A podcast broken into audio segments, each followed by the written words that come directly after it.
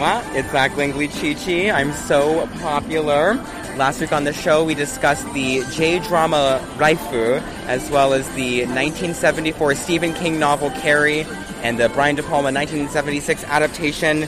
We are diving deeper into the unknown J J-pop vortex, and we are live in Shibuya right now with a very special guest to discuss Kahara Tomomi and her appearance on Denpa Shonen. It's a lot to handle. No one knows what we're talking about, but stay tuned because this is the episode. Uh, I'm joined by a dear friend, Hurio. Hi, I'm Miho. Hi, Miho. What are you doing? What am I doing right now? I am sitting with you in the smoking area outside of right next to Shibuya Scramble, and I'm drinking a big tall Koime highball. Wonderful. And uh, why are we friends, Miho? Why are we friends? That's a really good question. So we met through Meg. Uh, No, the whole gang. That's right. Yes, exactly. So we met through Meg. What was it like? Summer of last year. Yep. At, at Chili's, or was it? Wait, no, TGI. no, it's Fridays. TGI, TGIF, TGI Fridays. Yes. Yeah. Oh my goodness. And I'd heard so much about you because I didn't go to that picnic because I was sunburned. And, and I feel like this is the exact same story Meg told when she came on your podcast and she talked about how you guys met. But I remember I missed that picnic because we both went on that same hideous bike ride, got ridiculously sunburned. Yeah. I was too dehydrated and exhausted to come out. And she was like, oh my god, I met this amazing guy. He was, he's friends with Azealia Banks. He has a tattoo that says eternal faggot. And he spent the whole time trying to hook me up with this really, like, ugly Japanese dude. Sounds about right. yeah, so I was so excited to meet you. And that was when you just moved to Tokyo. And yeah, honestly, I was actually quite afraid of you when we first met. Really? Yeah, I thought you didn't like me. Oh my god, no, I was like nervous to like make a good impression on everyone. Uh, When I sat next to you at the TGIF and you're like, oh yeah, I work at Twitter, like, I was like, oh my god, wait, that's where like, that's where my entire life force resides. I'm in Exactly. trouble. Yep. but no, I do like you. Oh, thank you. I, welcome. Well, I'm glad. I'm glad that we have like confirmation forever on let's the step record. out of the yes. smoking Let's room, get out shall of we? here. Sumasen. Yeah, I think, um, you know, our friendship developed very closely because when I first got here to Tokyo, I had virtually no one. Uh, Meg, you know, I, I got to meet Meg and she introduced me to the whole girl gang, as it were. Yeah. And um, it's been so special sharing so many nights out with you. And uh, we're here in Shibuya. Yep. In the scramble, This is a very special place for our friendship, actually. it really is like we. I feel like if there was a heat map of where our friendship was based, it Uh-huh. would be Shibuya, would be and Nak- Nakameguro, Yeah. and Shinjuku Nichome. yeah, I But think not that's as exactly it, much. but not as much. Not as much. One time, Miho and I got in a fight because we weren't going to Nishome enough, and I put up a little fit in the Park Hyatt, um, in the same building where they filmed um, Mm-hmm. Lost Lost in in Translation. Translation. And I was in full drag at Jackson's birthday party, and then I decided to make it about me by starting a fight with Miho about not going to Nishome enough. oh my god, I remember that. That was such a dramatic. And we were wearing the same dress. We were wearing this Just two girls bickering in the corner. We were holding fancy cocktails, and you being like, "Are we going or not?" And me being like, Well, w- well, the rest of us dressed up really cute. Like, we want to go where there's straight people. That's exactly it. "That's exactly what happened." And then we went to fucking Rhythm Cafe. Oh god, That was before Rio and I were official as well. that was the first time I ever met Rio. Was off Wow. the back of that. But we made up just before we got in the taxi. That's right. And then we had the taxi ride together and all was all, All was, was well. well. Yes, you you went to take yourself off for a cigarette just before the taxi. You came back. I remember because it was like a smell associated to the memory. You came back smelling cigarettes, and you hugged me, and you were like, "I'm sorry," and I was like, "I'm sorry too." I'm so that's so fun. I can't believe I got in a fight with you while I was in drag. it's ridiculous. Oh my goodness. Um, yeah, and we've just been hanging out ever since in our little incestuous girl group. That's right. all the drama. Oh yes. There could be a whole episode of the show about our friend group. Oh my god, no, literally when Kara joined, I remember and this was back before the the breakup. Uh-huh. Um I'm not going to provide any more context on that, but yeah, no, like I sat her down and she, she came over to my pla- place a little bit early and I sat her down and I basically drew her like a map of like how we all knew each other and how we all got to be so close. Yeah. Like, and it was, it took forever. We really need to pare down our friend group. No, We are good seriously. at that, though. We're really good at kicking people out. Kicking people out Yeah, like we're so horrible, great at that. horrible women. No, yeah, we're really good at that. Yeah. Um, we're currently crossing uh, Shibuya Scramble, which is uh, pretty popularly known as the Times Square of Tokyo. Um, but what makes Shibuya so special to me is uh, the endless amounts of drunk nights when I was first arriving in Tokyo, spending so much time here with all of you girls. Oh yeah. Oh my god, remember Halloween? Oh, of course. Oh my goodness. When I had my hands bound up as I was dressed as a Titus Andronicus character. Yes, exactly. But no, seriously, I feel like Shibuya and its like architecture, these uh, very cramped, extremely crowded streets full of fashionable and not so fashionable young people. Um, it's like eternally a part of my Tokyo consciousness. Oh, absolutely. It's like it's baked in. It is. I- I sometimes forget that there's other parts of Tokyo, to be honest. And like you know, because people would be like, "Oh, you haven't visited, I don't know, fucking Kamata or whatever," and I'm like, "Sorry." In fact, no, me and Meg had the most elitist conversation about this yesterday. Uh-huh. We were like, "If we're not within 500 meters of a Blue Bottle coffee, you're out of town." What's a blue bottle coffee? You haven't been to Blue Bottle? It's like the really fancy, like, m- uh, it's a Nor- Scandinavian coffee chain. Like, it's a lot of like very Scandi architecture. Do you love the public stand? Oh, remember? Wait, were you there for our New Year's there? no, I You didn't wasn't. make it- yes. yeah, because Rio and I went to Nichue where we got Yes. COVID. Oh no, I got COVID too. To be fair. Yeah, everyone got COVID that Yeah. night. But um, I know I went with Aimee and Kara once, and Mm-hmm. I, ever since that one night, I've desperately wanted to do drag at public stand. Oh, you so should. I know. Public sound is actually not bad. No, it's cu- it's very cheap if you get there on time. Mm-hmm. Yeah. and I think the boys are very cute, but that's because I like Japanese men. So No, well, we fucked up because like when we went there on New Year's, we were like, oh, it's gonna be rammed. We should buy. We should like book a table. So we ended up getting sat in the little VIP area, uh huh. and we didn't get to talk to anyone. Oh no. The only boy around was Julius. Oh, what a tragedy. I know. I know. Um, one of the reasons I chose to stage today's episode in Shibuya is because the topics we're going over today. Uh, we're discussing Kahara Tomomi, who is a uh, 90s uh, post idol. She became a somewhat well known pop star in the 90s. And uh, a lot of the music during that era was like based out of Shibuya, like Hamasaki Ayumi, Amuro Namie, all of these like major like pop influences like used to like float around Shibuya. It's quite different now. No, I feel like that would be bad for their image now, wouldn't it? Yeah. Would it? Like, I don't know. Like, is Shibuya still the hub for J-pop? No, absolutely not. Oh, my. I mean, now it's like decentralized and they just like do it wherever, you know. Mm-hmm. But like before, like there was like a real physical presence of like the pop music around. Mm-hmm. And I don't like neither of us really ever got to see that kind of Japan where like despite it being such a big population, everything was like so localized, you know. Mm, But nonetheless, I feel like kind of the ghosts of it like still kind of haunt the the aura of Shibuya. Like you do kind of feel like this is where dreams and tragedies are staged. Yes. I totally see that because you have the hideous juxtaposition of like those huge billboards that they blow up all over Shibuya Yeah. of all like the up and coming like really popular like pop groups or whatever like the new idol groups but then you'll always always always have somebody singing their little heart out right by like outside the Starbucks near Scramble Yeah. just like desperately trying Yeah, and on top of that, it's like so densely packed, like I, I mentioned, like looking at this building to the left of us, how many businesses are in this tiny little, like what appears to be an apartment complex? One, two, uh, math.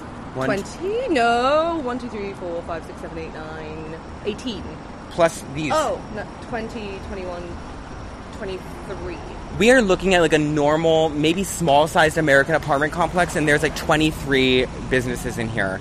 It's like so densely packed, like Mm-hmm. there's a billion different things happening in Shibuya at any time. It's Tuesday night right now, and yet nonetheless. Like, oh my god i am actually really surprised like there is so much rowdiness happening i mean we're contributing to it too. Of course, yeah wielding my big hairy microphone, drinking a highball, sweating to death. Mm-hmm. Do you look, look at Oh, my if only it face? was. oh no we it's okay it's fine it's summer That- you, you've got to have a glisten on otherwise you know This isn't a glisten. This is like tsunami yeah.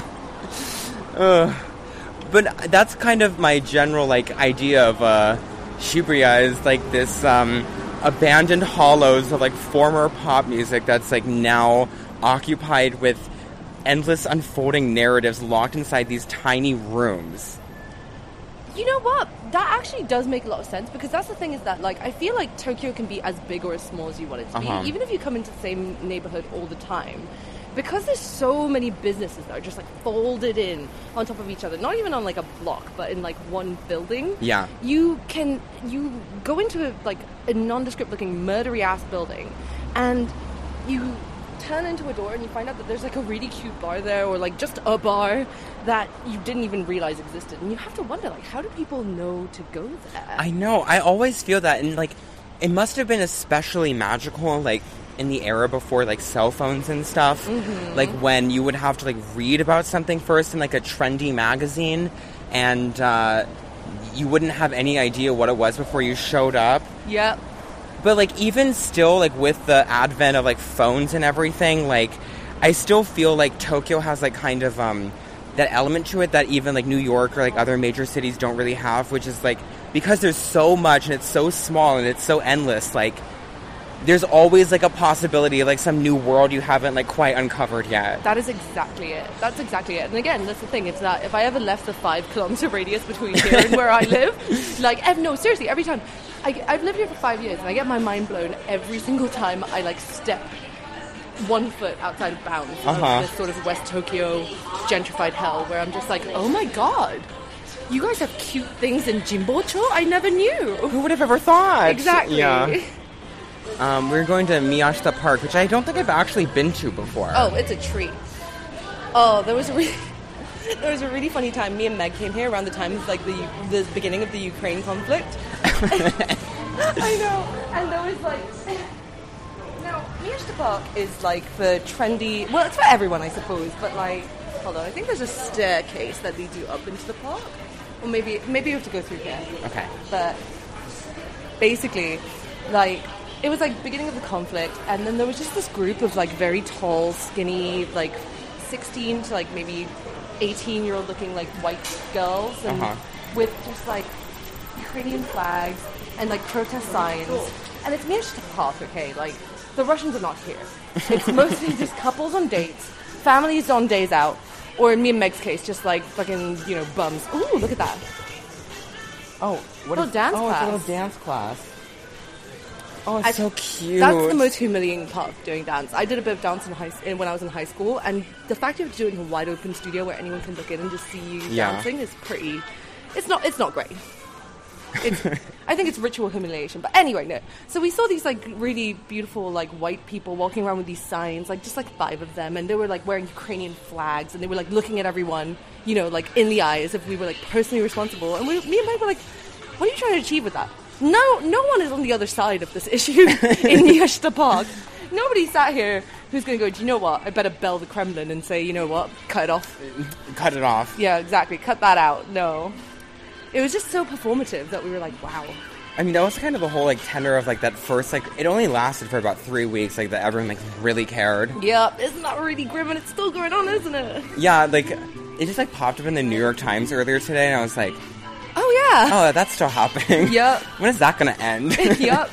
Oh my gosh, actually, that reminds me of a different event, one that I didn't go to, but one that's happening soon in Bury, of all places. So, a mutual friend of like me and Meg's went to this like event for like the refugees at like the height of the crisis that happened at Bury, and all it was was this one guy doing a really weird, long, interpretive dance. oh, that's amazing. I know. I would die to see that. They're doing a photo exhibition this week, and I was like, oh, I really hope that interpretive dance guy is there again. Oh, I gotta see it. I would. Oh my god. I I like really love like extremely earnest performative activism. Oh, yeah. Like I love when people are just like so stupid and like so like unaware of themselves and like really think they're making a difference. Oh yeah, wait, hold on. I bet if I looked in our chat history, I could find you the meme because this guy is also the he's the admin for Chuhai and Cry. Here we go. I went to Berry and all I got was performative anti-war interpretive dance by a European tw- twink wearing a deep V-neck and hemp bracelet. Too good. I know.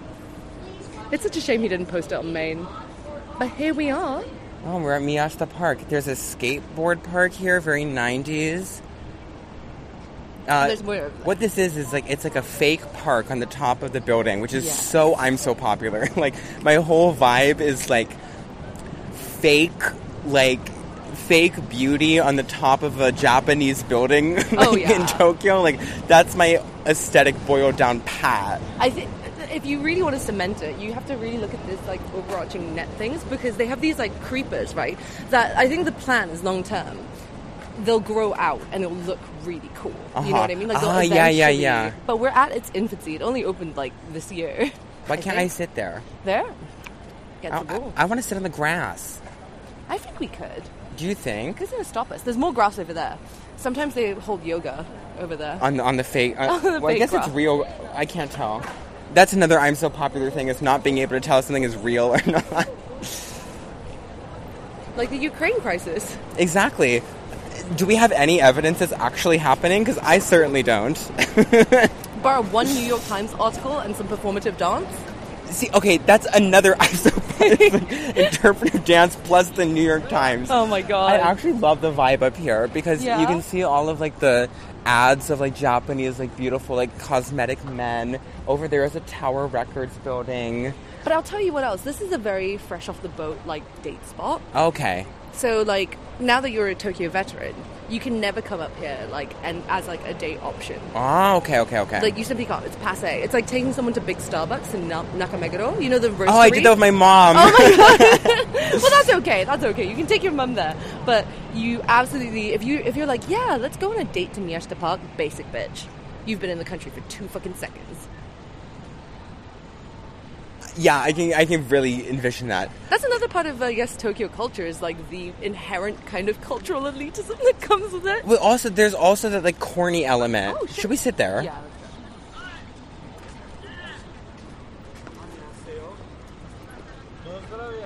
Uh, 안녕하세요. Should we sit here? We can cackle. If they would Am like I- to, if they'd like to contribute to I'm so popular, they're more than welcome. Would that be part of the aesthetic of your podcast for us to just get fu- like by random, by get random getting cackled Russian? by two random? Oh my god, maybe they heard Did us you not talking hear about him the say war. Stasvitya? You didn't said hear Nostalgia. anything. He said Nostrovia. No, he said Stasvitya. Nostrovia. What does that mean? It means hello in Russian. Oh my god. Well, now we're coming full circle as like. The thematic links and thematic links. I think it's kind of poignant that we're looking at Tower Records. I so agree. So let's set the stage. Mm-hmm. Ahead of us, we have a beautiful greenery, a fake planted on top of a building. Uh, to the Volleyball court. the volleyball court, and above it is um, some beautifully lit purple golden towers. Um, we have the Shibuya Scramble right there with its uh, even taller skyscrapers, and then beautifully distant, right to the right of us, is uh, Tower Records. essentially the Sign, blockbuster of video of um, Japan. Exactly, but they don't rent DVD. They don't rent stuff there. No, but you know how like CDs are like just dying out. Mm-hmm. Although I'll tell you, Not this- here, though. Not here. no, no. the CD industry is actually, I think, stronger here than anywhere else in the world. Mm, and that's why you get so much um, made in Japan content, Exactly. made, made for Japan, like B sides. Yeah, that's why there are so many. Like when Lady Gaga or someone you know big does like a pop album, and they always have a Japanese edition because uh, Oh my god, did, Japanese people are very like inclined to buy you, s- did CDs. you see that Lady Gaga performed like in Tokyo? Yeah. yeah. I tried to get people to go. I was like, no. Where was my invite? God, I fucking wish I had invited you. I wanted to go so bad, and everyone I asked said no. Charlie XX is coming in. I know, October. next month. Yeah. Do you want to go? Yes, Tickets are sixteen thousand. I saw that too. Yes, I'm but like, oops. let's no wait because like legitimately, I'm booking my tickets soon. So Let's do it. There's so many acts I want to see. Charlie XX being one. Jamie XX. Uh, wait, t- Yeah. tea? Yeah. Jamie XX. Rye. Charlie XCX. And then just a bunch of artists that I don't really know. And I'm glad if I'm going with you because there won't be another Fuji Rock situation. No, let's go for real. Hmm. Like just the two of us, even if no one else wants to go. But I'm sure, like, yeah, our- you know. yeah. Yes. I like drank all of my highball already. Oh no. Okay. Well, we could dip back down to the family mall. Is there one close to here? Uh, the the closest. I was thinking this as we were walking here. I was like literally like, should we get another? we should. We should get another one. I Okay. thought you were drinking slower than me. Oh my god. No, I'm an idiot. No. Okay, so we set the scene for where we are, and now we're gonna go get a drink. Yes.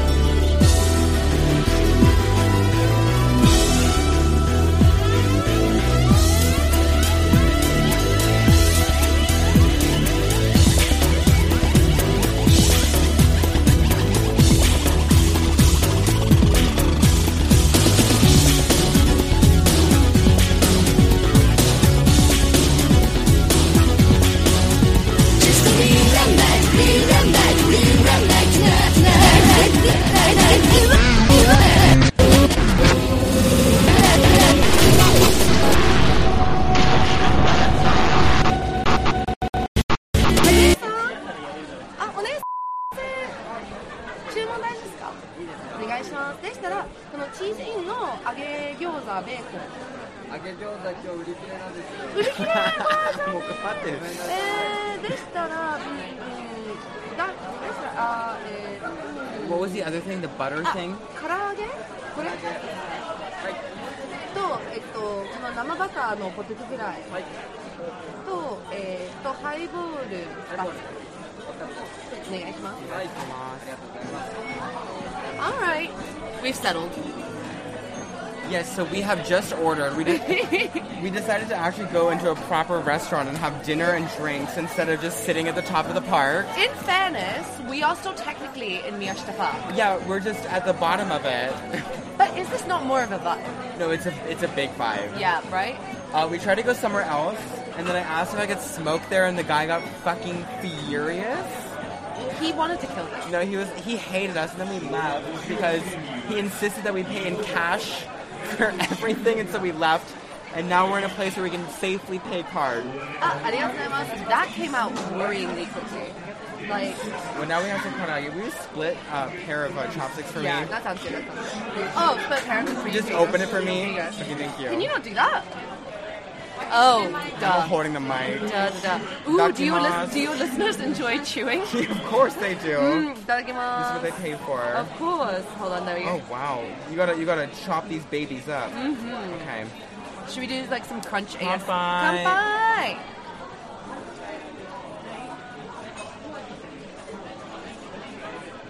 Well, it tastes like karaage.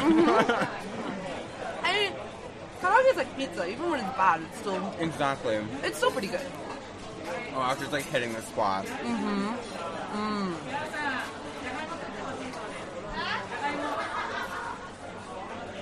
I'm chilling. Yep. No. Like, so what? Also, we just got served by the most beautiful, gorgeous, absolutely amazing female presenting. I, I can't figure out what their deal is. it's a man.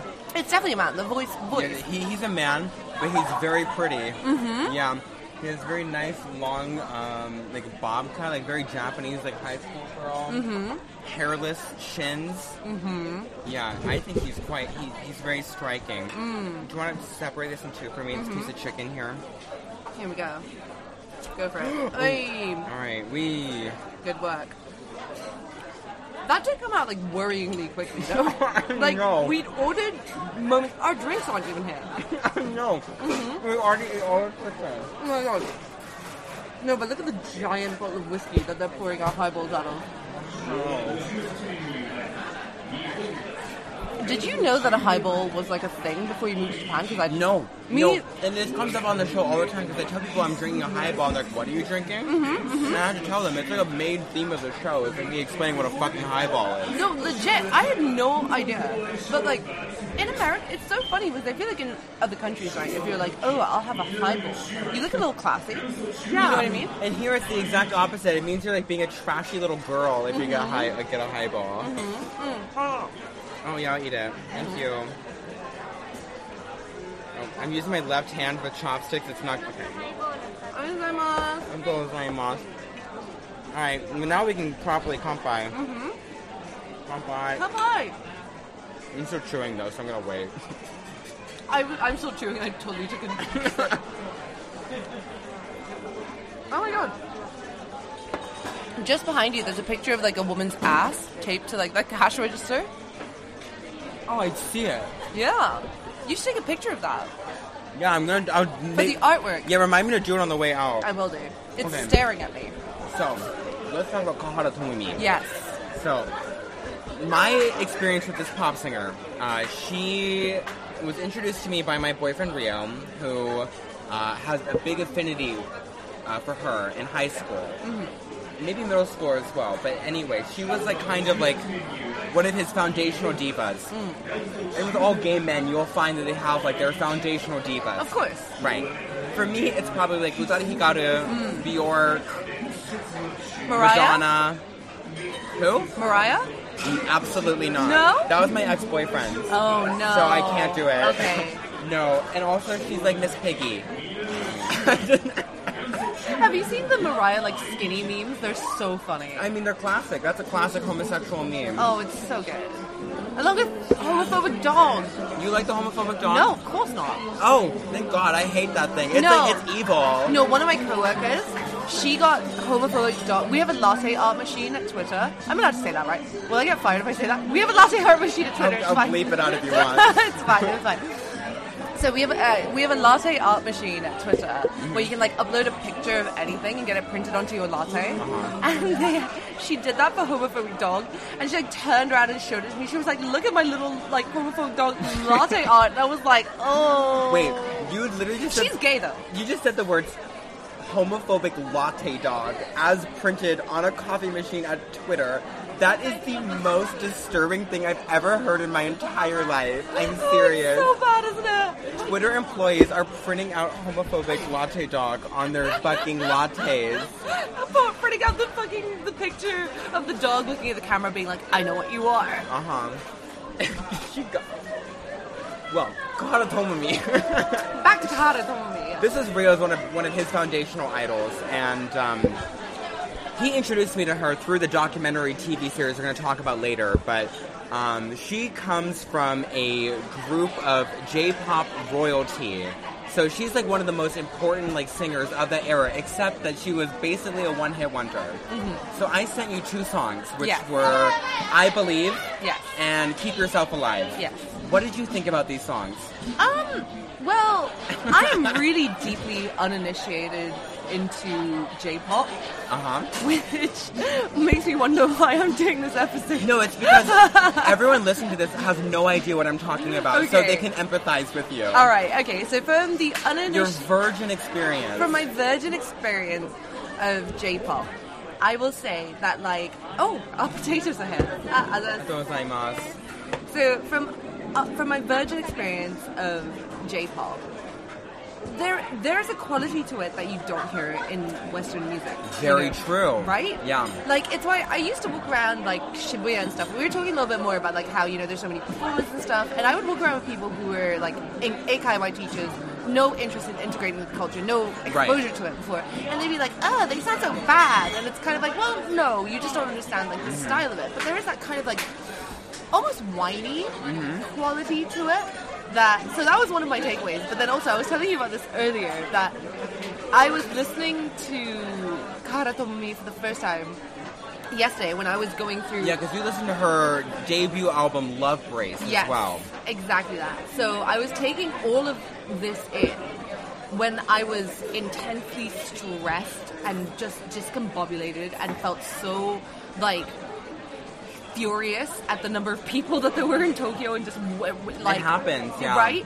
And I just felt like that was the perfect mindset to go into to listen to it because it's like I felt like it was like yearning but upbeat, but like it's just all of this. Wait, no, you just said it exactly right. Right? It is yearning but upbeat. Yeah. And this is a quality that I crave in pop music. It's the homosexual music experience, which is that you want big, fast, exciting, Mm-hmm. shimmering electronic pop music, but you want it to secretly be about longing and unrequited trials of the heart. Oh yes. And even if you like don't understand all the lyrics, you can really feel it in her straining, screaming, nasally voice. Yeah, exactly. Again, it's the whining. It's like a kid who isn't getting something they want. It's just Yes. like there's. It's like somebody is throwing a tantrum at me, but like in a really beautiful-ish kind of way. Uh huh.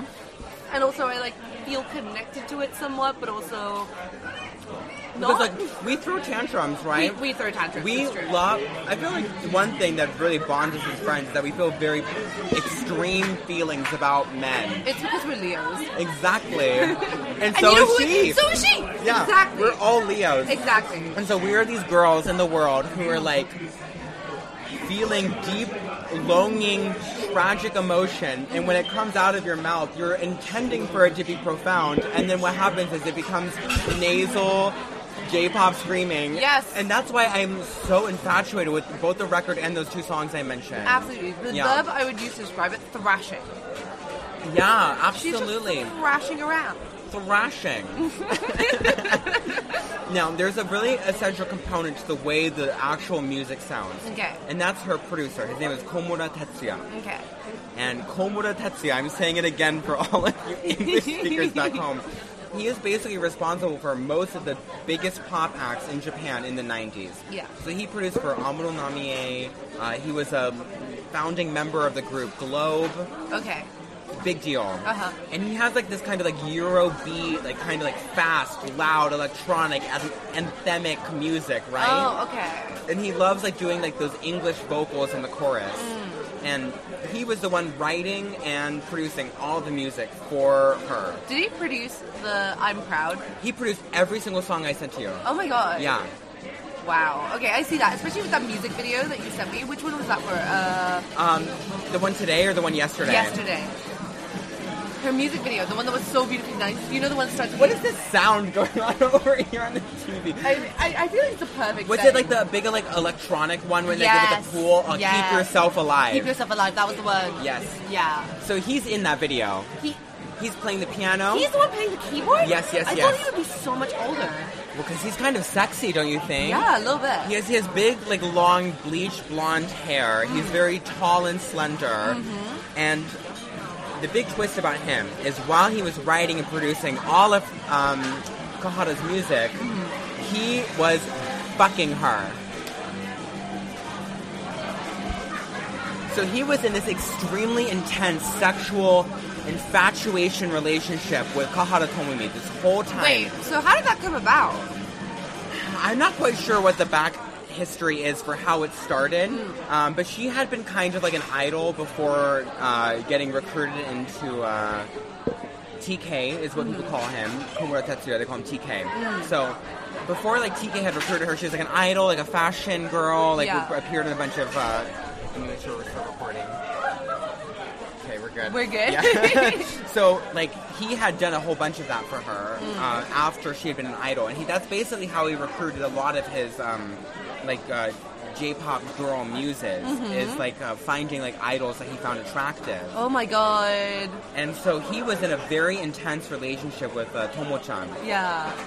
Tomo-chan. I keep, oh my god, it's so hard to like keep saying names consistently. No, no, no, Kahara no, no, no, Tomomi is no, no, Tomo-chan. no, no. I'm laughing because Tomo-chan, for like your non-Japanese listeners who might be listening in, referring to somebody as nani nani chan, especially like a diminutive version of it, is Uh-huh. so infantilizing and so childlike. Like for Yeah. example, like I'm to my mum, I'm miho-chan or mi-chan Mm-hmm. or mihochi, and it's like. And what's worse is like referring to yourself as that in the first person Yeah. is a very, very childlike thing to do. Well, I mean, it's a very intentional move. Oh, And here's the thing, um, I sent you a video, You did. and it was it was of it was of Kahara Tomomi in uh, Sanrio Purorando, which is the Hello Kitty Sanrio theme park. Yeah. And this video is crazy. Yeah. What did you think about it? Okay, I have to like bust my vape out for this because honestly, Do I it. don't think I can talk about this without nicotine, so I'm gonna be just. All right, so I it was I watched it and I had my hands over my face because it was just truly horrifying. It's deeply cringe in an actually terrifying way. I look. Here's the thing. I, I don't think it's like a hot take to say that like there is this deep culture of like infantilization for Japanese Japanese women. Right. Like it's everywhere. We see it in the way that everybody presents, the way that you know you're that- like it's down to the way that you're meant to have sex. Like you're not really like. D- d- I I feel like I'm going to take away from this with too many personal No, go, anecdotes. no, no, no. Personal is great. Do it. All right, because like you know, it's like down to like um, my ex boyfriend used to live next to a love hotel, Uh-huh. and all the time, all we'd hear is like women just shouting like "Itai, yamete, yama," and it's like, Yeah. but but also you know it's not those things. Oh, but yeah. that's what they've been culturally. Instructed to do. Yeah. The, the idea for Japanese girls almost all the time is to be like, "Stop it! It hurts! No!" Because you know what? When men hear that, it makes them feel very Masculine and big, you know, exactly yeah, tough. and, Right. like- and I mean, I like to hear that, don't you? I think if a man that I was like on top of was saying, "Itai, yamete," stop it, it hurts, I'd be like, whoa. I'm like, oh, Oh, is that so? I'm such a manly, masculine, butch queen. what was the thing you called me one time? Bull dyke? I called you a bull dyke once. I've never forgotten it. Oh my god. Yeah, but this whole video of her as they go to this Hello Kitty theme Yeah. park is showing her and uh, TK, who they're dating at the time, and she is so deeply infatuated with him. Can't you see it? You absolutely can. And you know what the like so she's clinging the way that she's like clinging onto his arm for most of the thing, and he's referring to her as Komo-chan, and she's referring to herself in the first person as Komo-chan, and which is such a nobody over the age of like five does that in Japan, and I know this for a fact because when I first moved here, I had kindergarten Japanese from my childhood, and I referred to myself as Miho wa kore, Miho wa are, which is saying like Miho feels this, Miho is that. nobody does that shit. Rio still does. Oh my god, does he? Oh, cute. It's a little different with men, though, I think. But anyway, continue. True, true. And I might be speaking out my ass, but I have been told, I've, or I've observed that that's not a mature thing to do. But just to see that in like brute force, the way she's throwing her head around, screeching, like purchasing every goddamn thing in the Stanley store, and then when the goddamn Hello Kitty mascot comes out, Yes. oh my god, that is when I entered the seventh layer. of hell. Basically, what happens is a Hello Kitty mascot, like a big mascot character, she starts like screaming and gets embarrassed about interacting with She them. gets scared. And then she starts dragging Hello Kitty around and tries to drag Hello Kitty onto Down the the elevator. escalator. yeah, uh, down the escalator. But Oh she- my God. Hello Kitty mascot is too big to go onto the escalator. And like the staff has to explain to her. And the whole thing is like so uncanny and strange because you see this this girl who's so Yeah. deeply in love with TK. She's hanging on his arm. She's staring at him with these huge beaming eyes every time he even acknowledges her. And like seeing her do this like big song and dance about Hello Kitty in front of Oh him. my god. Oh Just my to feed God. into that super cutesy baby because like here's the thing is that like Hello Kitty's great, but I don't think anyone gets that excited about Hello Kitty, do they? My mom did. Maybe oh you're My mom was fucking living boots when she went to Sanrio Puerto Rancho. She was like off her shit. I didn't know you guys went to San Diego. Oh, we sure did. And also, it was amazing, and I fucking loved it. I went when I was five. I want to go again. Oh it's my like the God. best place in the world, Do you actually. know, I went to Disneyland when I was like 22, and I wanted to take a picture with like Marie from the Aristoc- Aristocrats so bad. Again, another mascot character, and I got embarrassed because I was wearing a grey turtleneck and like black jeans, and I was an adult woman, and there were all these little cute girls lining up to take pictures with it, and I was just like, do you know what? This isn't for me. It's not. This wasn't designed for, for me, an adult woman. But no, the thing about the the dragging the Hello Kitty, when they're like, だってみんなのキティちゃんだからみんなのキティちゃんだから。 it's everyone's kitty, John. It belongs to everyone. That's it. You know, you can't take her just with you. Exactly, and she when she's fully like nearly falling off the escalator, dragging her on, and then they take her hand and they slap it onto TK's arm, and they're just like, "Hi, hi, korega Kitty-chan, korega Kitty-chan, there's your Kitty-chan, there's your Kitty-chan." Oh my goodness, I, I get, I just got goosebumps. thinking I know about she really did. But also, haven't you ever felt so in love with someone that you like feel like your entire world's spinning away from you, and you just like get sucked into the void, and you don't even know what you're doing? that. Oh like, my god, that's like a Tuesday for me. Oh my god, seriously, it's like it's like Wednesday at noon when I'm looking at Grinder or something, honestly. literally, yeah. literally. No, I totally get it. I understand. And so see but seeing it happen, that's where cringe comes from cuz cringe is embarrassing when you can envision yourself doing it, right? yeah. And so that's why it's so painful to watch her do that. Oh my goodness. And- no, but yeah. it's to the nth degree. And you know what it is? I also scrolled down to the comments because I was like, surely everyone sees this for the display that Oh it no, is. of course not. No, literally, they were all like, ah, なんか、ともみさんの笑顔めっちゃなんか幸せな感じするよね、なんか。And like, which is basically like they're saying like, oh, you can just tell from her face she looks so happy. And I was like, But you can. They're kind of right. you can, but she's, she's behaving like she's been kicked in the head. Yeah, because I mean, like when you're so lovesick with someone, you can see it, and it's like horrifying and disgusting and like creepy. But like, How much of it do you think was love sickness, and how much do you think of it no, was it, she like- loved him. Ooh. No, no, no, she loved him. And here's when we get into the music. Like I mentioned earlier, he produced and wrote all of her songs, right?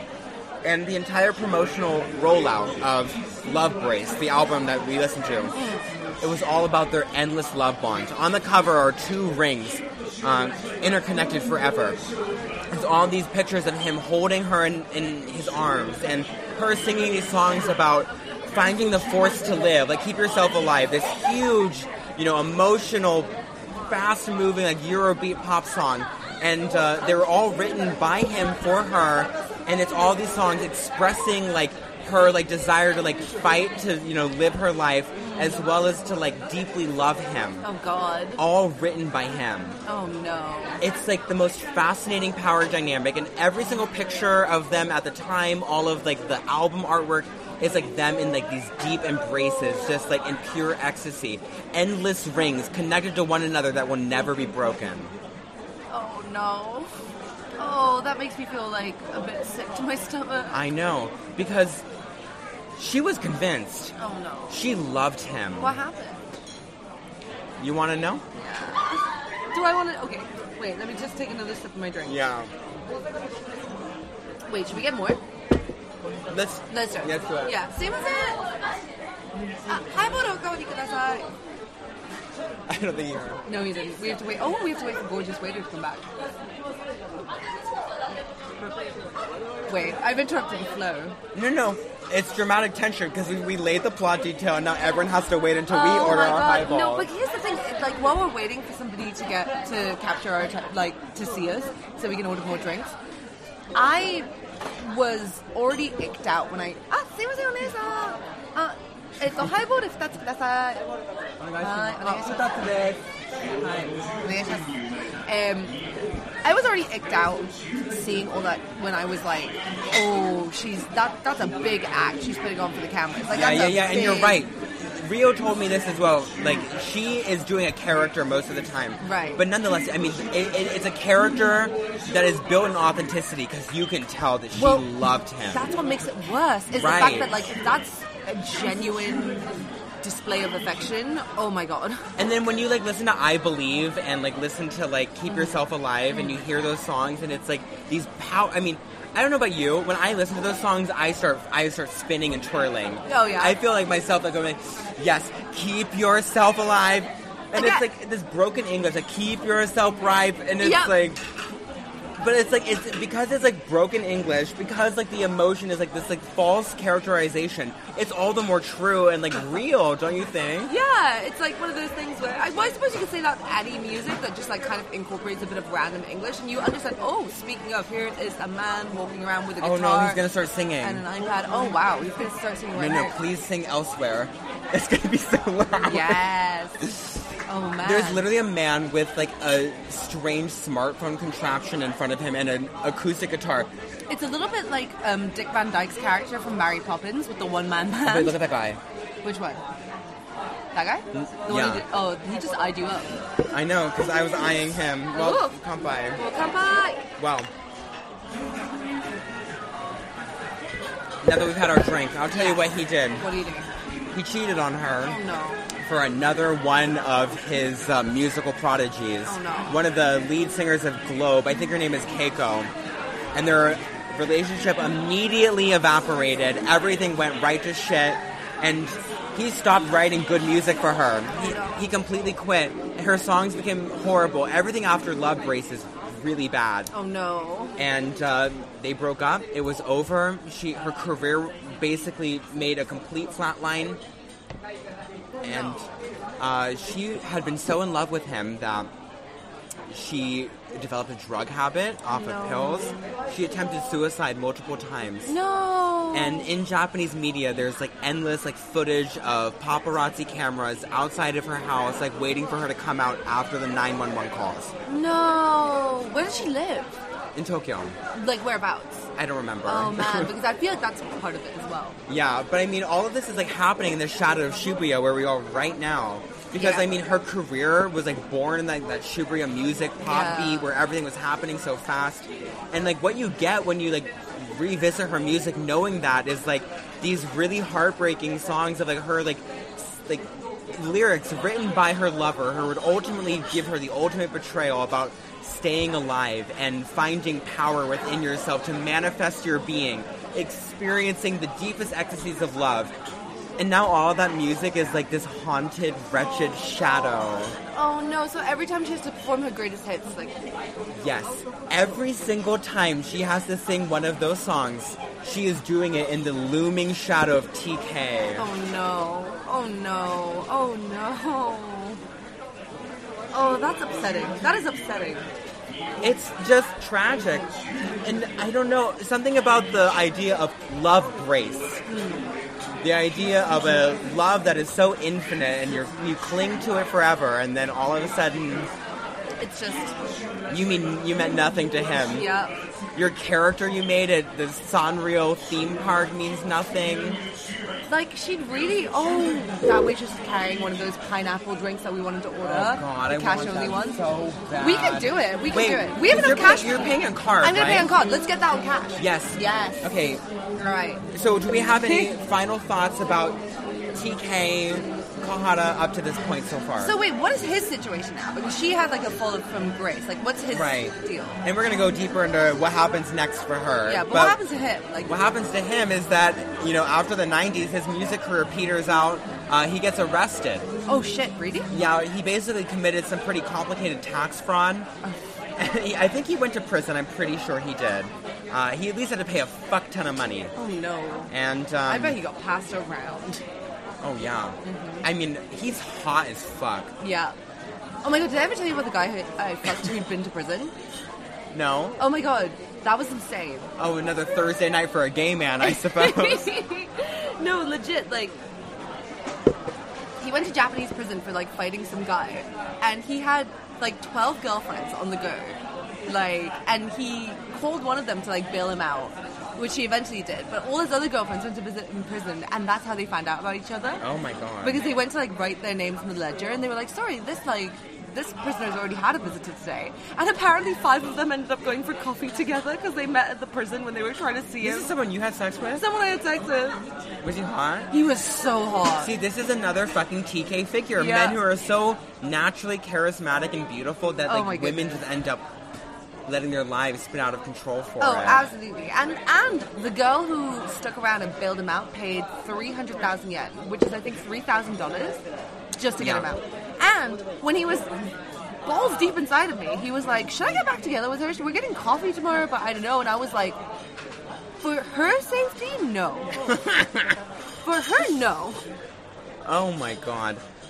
But I mean, that's like why I'm like so fascinated by like Tomo-chan is that like she's like literally like this like glistening emblem of like what it means to be so deeply in love that you let your life turn into this absolute like plastic monstrosity. Yep. And whenever you visit her music, even if you don't understand Japanese, like you can he- hear the whole thing in her voice. This is incredible. I mean, I suppose as a finishing thing, I will say that like I found Love Brace to be again quite empowering in the moment before I knew the history and the drama behind But it. now it's even more empowering for me. do you reckon? Yeah, I do. Yeah? Because I feel like the idea that all of that is like rendered meaningless and like Mm. it was all a lie, it kind of makes it more true for me. Mm. Because like the fact that you know that it's not really attainable and that it's all fantasy, the fact that you can experience those extreme emotions and still reconcile it as like a fact of lies. Mm. I think that's beautiful. Yeah, there is that. I suppose there's an agency you can take away from it, like, but it It's heartbreaking. it's heartbreaking. Oh my goodness.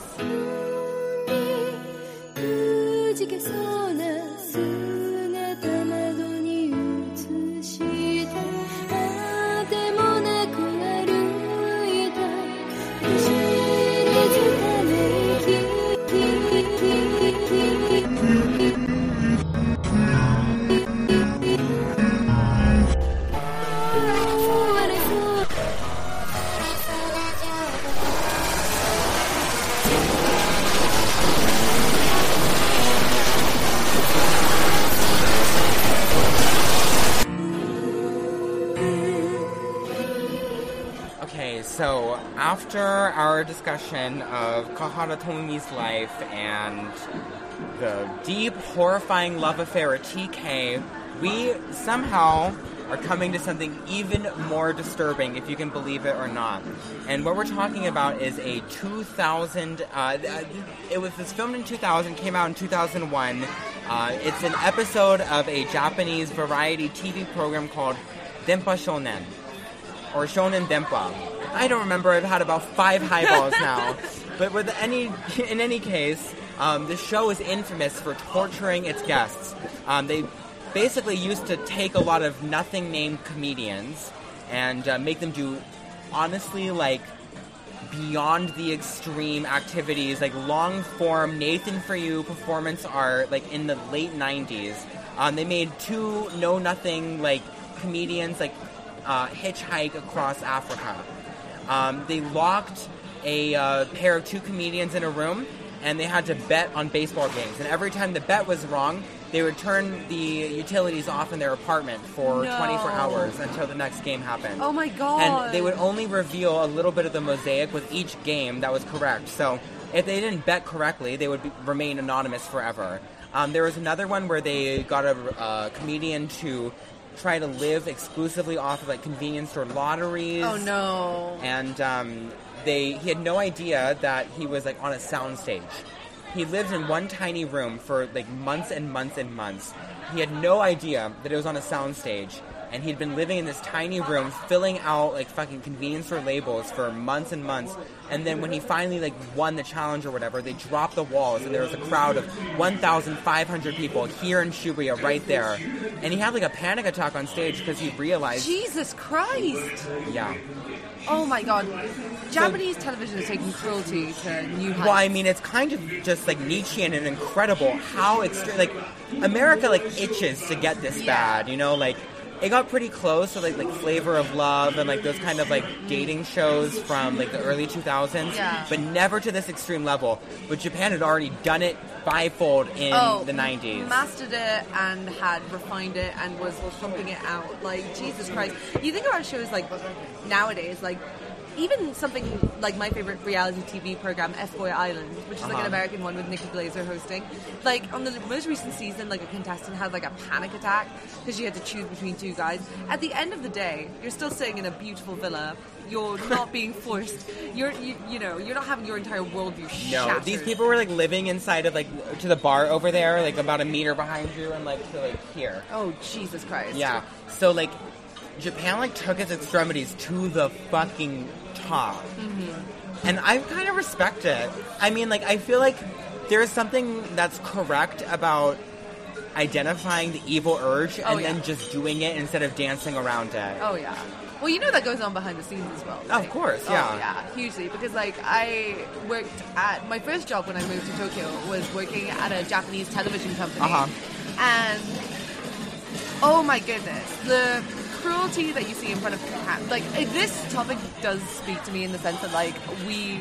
I, I remember there was a day when we were just like shuttling in these young um, sort of like idol types, and you know, just forcing them to perform in this tiny meeting room and stuff, and like all the men around surrounding these like t- basically teenage girls, Yeah. were her hideous, hideous to work with. Like, kid you not, like they would just like molest and harass the shit out of you. Like to the point where when I was getting my background check for my like job at Twitter, and I had to reference this place, and they were like, "Hi, we can't get in touch with them." I was just like. Yeah, Yeah, you sounds about probably, you right." probably won't. Yeah, no. Oh my god, that could be a whole different thing. But I could go on for that for, about that for hours. I'll cap it off by just saying that like I know that the experience is horrendous because, like, first and first, you never leave. Everyone sleeps in the office all the time. Like, and when I left, one of my coworkers did a full naked striptease, and he was the one who manages all of the teen idols. Uh-huh. Got his full dick and balls out, had my name written on his chest in katakana and on his ass, and then just proceeded to put his dick in everything in the office. Not I that would we're- I would die for that. By the way, I think a picture exists somewhere. but yes, no. Anyway, we're getting off topic ish. But no, it's No, no, just but as I mean, bad. it That- means- that's the, that's the toxicity of the industry. yeah, you, essentially. yeah. I mean, the toxicity is like so concentrate that it's like almost like not toxic because it's like expected Oh, yeah. basically. Oh yeah. And I think that's kind of noble because at least like American and British reality likes to put like a nice like glossy layer on top of it, but they film these shows in these like inland empire like camcorders, like these like digital cameras that are so ugly. Yeah. It looks horrific. You just are seeing like the rare like naked like lost highway truth of the whole thing and it is horrific. it's harrowing, especially what like two minutes into when I started watching the Komomi Kahara like episode yesterday. Two minutes in, I was already like, "Holy shit, no!" Oh, yeah. God. Now, what the premise of this uh, specific episode of the show is, is that they take Tomo-chan, who we just discussed in the last segment, and her having exited her um, like production contract with TK. She's you know at her lowest, fucking broke bitch. Like she grew up quite spoiled. Like she was very rich as a child. Right. お料理ラストオーダーの Ah, 大丈夫です。 You wanna get one more? Oh, uh, uh, yeah, let's go one more. Highball 2つください。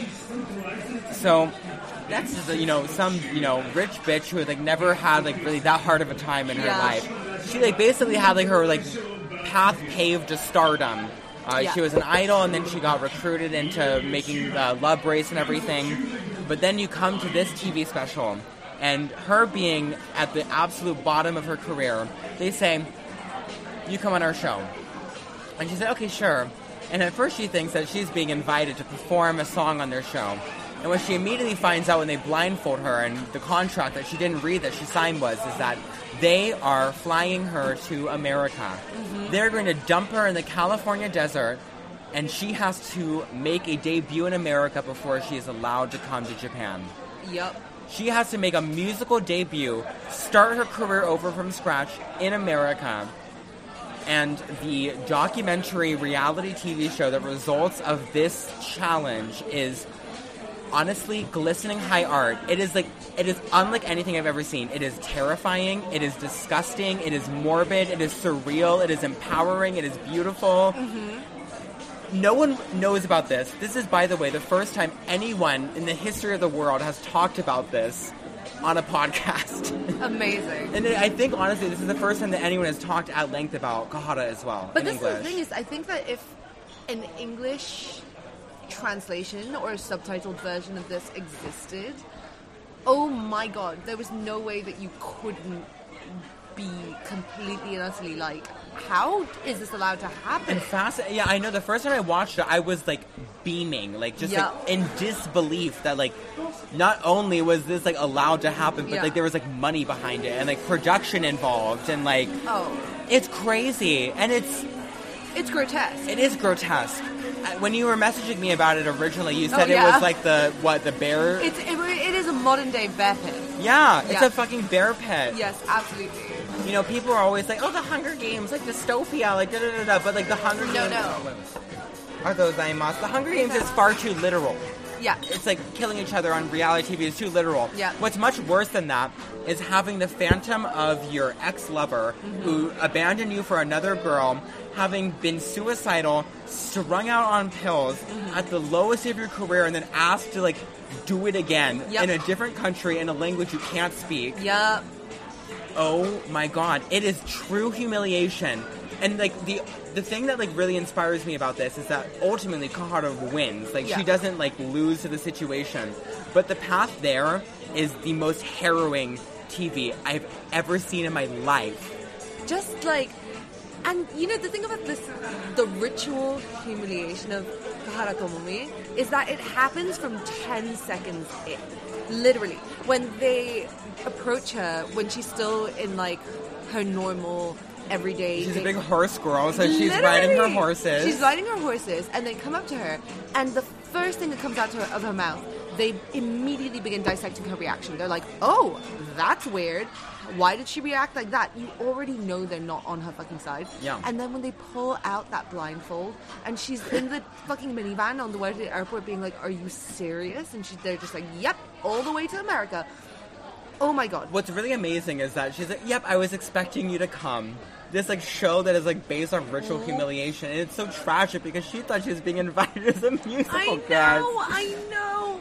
Oh my god! And then the the the way it begins with that sixty kilometer walk from where where did they drop her? Okay, so what happens is is that they like after everything is agreed upon and she's like ready to go, they fucking blindfold her, put her on a plane, blindfold her again, take her in a truck, and then drop her in like the desert of Southern California, in front of like a restaurant. And this girl, this Japanese spoiled brat, cannot speak English. Yep. She's better than you think. Yeah. She can. She has survival English. Oh, she has please. She oh no, don't start. They like literally like she like goes in and like the first thing out of her mouth is like uh no money. Water please. Yep. She says no money. Water. please. And she says it tastes better than a beer, Oh my god. which is So, and you know the thing is that that always strikes me because like so I have like a big production background. Like I studied film and TV production, so I made a bunch of like television programs and like I actually helped to like plan a Japanese TV program in England when I Yeah. was there. So when I watch something like this, I do think about all of the production logistics that go into it. And I think one of the things that struck me as especially hideous is the fact that like these TV programs don't happen by accident. A camera doesn't happen to be shooting her at the right time. She's not perfectly mic'd up for the exact moment, big, you know, spontaneously. What it is is that this crew that is out there is being paid to be there. Not only that, they probably have an on-location production manager, a producer of some kind who can speak some English, who is coordinating their travel and coordinating that to make sure that they can get to where they need to. So the thing is that, but she is utterly helpless because there is Yes. no element of this is not the kind of reality TV show where they're like, oh, here's a trial and tribulation you have to go through. Oh no, you did it in a way that feels like inorganic. They really put this woman through the ringer when you know for a fact that the probably three to seven person crew that were following around her around and making this happen were probably getting put up with regular meals, getting put course. up with hotels, being transported everywhere they needed to go, had the level of translation required to help them navigate a difficult cu- like culture that they didn't understand. It's that is what fucks me up is just the fact that like she didn't get any of those resources. And No, and any they, of that they help. refuse to help her. She No. regularly, like in the, especially in the beginning, she's like, because when they give her money, they give her about a thousand U.S. dollars, but it's not in U.S. currency. No. They give it to her in Japanese yen. Yep. And she doesn't know what to do. Yep. She doesn't know where to convert it, and what she goes into a bank and is like, change money, please. And like, they won't do it. They're like, and okay, this is a big component of the show. Is like her interactions with like regular American people. Yep. Because for English speakers, it's a very different experience because you see all these people who are like definitely baffled by this, this like cute Japanese like 23, 26 year old girl my Yeah. age. Oh god. I know, who's like just like so charming and just like change money, please, and like, and, like, Oh my god. and it's like all of these like Americans like in two, the year two thousand, a completely different landscape, who are just like totally baffled and frustrated and annoyed by her. Yep. And before like we even get anywhere, it's just like her like relying on the kindness of strangers. She gets like, bef- she has to get to L.A. is Yeah. what she ultimately figures out, and um. From like Texas. Like I don't. I think it's. I'm pretty sure she's in California. Oh, is she? It's either California or Nevada. Oh my god. But they never say. No. Mm. And I was looking out specifically for license plates, and I couldn't see anything. But I'm like almost sure it's California. oh but man. she get like. Oh, it, ma- it made me feel patriotic because like these like nice white American like fat people who eat McDonald's are like, oh sure, like this girl can sleep in my house tonight. Oh my God, It's yes. so sweet. They let her fucking sleep in the house and like she tells the little boy whose bunk bed she's sleeping on, she says, "Nice bed though." Oh my god, that literally made me scream.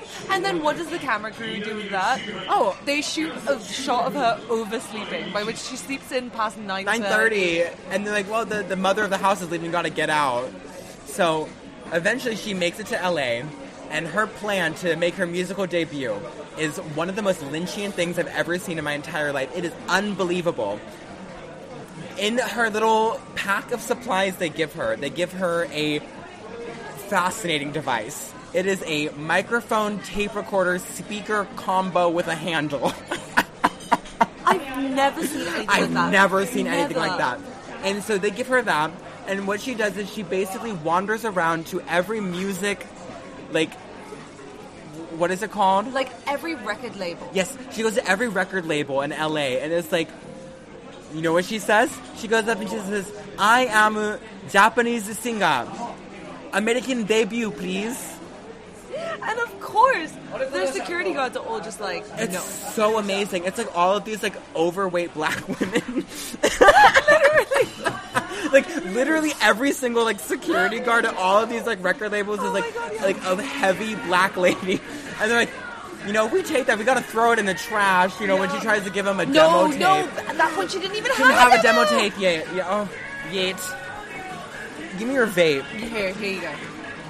No, it's hilarious because, like, basically, I feel like the build up to her realizing that she needed to have a demo came from when she approached a random man at a bus stop selling CDs and she goes, You are a producer? And he goes, Yeah, I'm a producer. And it's this like, gangly white dude in a Hawaiian. Gay guy, by the way. Oh, is he? So clockable. Oh, But man. okay, it's amazing that she's just like in the California heat. She's staying Yeah. at a fifty dollar motel, and when it shows the shots of her motel, Oh my god. it's fucking desolate. Oh, yeah. it's a horrific. And she just is like marching out of that to like wander Yep. like on foot through LA with no money, Yeah. like asking like Just- American debut, please. Oh my god, just going through the yellow pages and being like, okay, I need to find a record label. I think what's really hurt my heart was when she was like, well, I'm with Warner. Ah, Ah, yokai desu, sumimasen. sumimasen. when she's like, I'm with Warner Music in Japan, so I just Oh. have to find the Warner Music in America. And she just immediately, again, rejected at the door. because she ultimately decides to make the, the record the, the demo tape karaoke. and she finds like one of probably at the time four japanese karaoke shops like Yeah. in the whole city and what she does is she goes and she sings her own songs on karaoke not very well No. no not great and she puts on a fucking tape and she keeps trying to like get like these black ladies to take them and they won't. they won't do it No. Which is, that's their job. I know, and they hate it. They're like, "Oh, I'm gonna throw it in the trash if you give it to me. Literally. And uh, it gets to the point where she's so crushed by tragedy that she locks herself in her motel for a whole day and refuses to talk to production. She won't open the door. She says, "Kill yamete." Yes. No, and they and they filmed this really like harrowing shot from across the way of just her motel window, unmoving in the night, and they're just like, "Our plates are getting taken away," and they're just like, "Today she has not come out at all." Yeah. And the shot, every up to that point, every single time they film her getting into bed, fully clothed, with her sunglasses still like hooked onto her shirt, She's like doing her best to keep her camera face on, but there's just this like deadness. After about a week, she stops wearing makeup. Did you notice that? Yeah. And that's a week into the process. Yeah, it's like only a week, and she's still trying to do this record label thing. How long was this whole thing for? Six months? It was about s- five or six months, yeah. Oh my they God. arrive in America in August, so it's like dead heat. Oh, Jesus. She also has about three outfits that she wears the entire time, and the one in the summer is like this, like what? It, it's not. It's like like a t-shirt. it's a white t-shirt. It's like Abercrombie and Fitch Yes, or a something. white t-shirt and jeans. And she wears that, and nothing but that the entire time, as her skin like. She like looks like pristine Japanese geisha princess when she arrives, and like, at first she's getting a little darker, but I Yeah. mean later it'll change. By the end, oh wait, but we should. Yeah, but we're like, getting ahead of ourselves. I know, but it's just, every single detail of this is like so viscerally and texturally shocking. Like Oh. when you mentioned that shot of like them like slowly zooming into her hotel window. oh my god, the voyeurism. It's- the oh my the God. compo- and the way that they intercut it with an earlier episode. This is how I found out that this was not a special. This is how I found out that they did like, what, what's the program called? Dem, dem, It's Dempa Shonen or Denpa Shonen Shonen. Dempa. I Shonen- can't remember which it is. Either or. The way that I found out that the show was like episodic was when they were like intercut that shot with like a VT from a different episode where they'd done this to someone else and they ran away. Right. Because they, they basically did another American challenge with someone and they, they had a very similar situation where they tried to go into the motel room and it was empty and dilapidated when they went in. Yep. But Imagine escaping out the window. despite all of these challenges in which like she cannot cope with like all of like these people like rejecting her tape she wakes up the next day and opens the door and says ohayo gozaimasu good morning with the brightest happiest face you've ever seen and it's the same ganky like lively face that she had when she was dating TK. Oh my god, from the Sanrio video. Yes, exactly. She is such a pro at curating her personality. It's unbelievable. Yep. Could, uh, imagine if someone dumped you in fucking Rwanda. I mean, okay, that's probably not quite comparable. No, is I it? mean, it, well, I one thing that struck me with this program is I was like, if you did the opposite, and maybe it wouldn't apply so perfectly well, but imagine taking someone Amish and then dumping them in Japan and just That's be like, exactly figure it. the fuck out. Figure it out. Yeah. Oh my god. Literal emotional panic attack, breakdown, psychosis in Yeah. Mm-hmm, two hours. She makes it a full like two weeks before she even has like a day where she's like in horror. Yep. And then she wakes up the next day, Oh, Ohayo bitch. Oh, gozaimasu. Ohayo gozaimasu. And the producers sitting there going, ah, genki demashita ne. Ah, geiki narimashita yo. Lord. Oh my god. She eventually Ugh. figures out after, like you said, talking to the gay record producer that she meets At a outside of a bus bus stop, wielding CDs. Uh, he says, "What you need to do is you can't just be running into record label Yeah. offices. You need to You need agent. to like try to audition for a band or do some clubs or something." Um, And he says you need to sing in English, Yes. which is a recurring theme. Oh my god. Oh my god. Because, like, she's so, like, Amish, like you said, Yeah. that she doesn't even realize that, one, she needs to sing in English. Number two, you can't just walk into a company and be like, hello. American debut, please. And I was mentioning to this to Rio, I'm like, why doesn't she say, I am famous Japanese singer. Yeah. Hiru izu my album. Yeah. And, like, put her album on the table. Like, find Literally. a copy. Just bring one of those. Bring a poster. Bring a tape of you. But I mean, here's the thing: 2000 America to get your hands on a Kahara Tomomi CD must have been close to impossible. Because I remember, like when I, it was like 2008. Yeah. Anytime I wanted to listen to a Japanese song, I had to fucking torrent it. oh man, You think she knows how to torrent something? that's how deep your J-pop obsession goes. Huh? Oh dear, 2008. yes.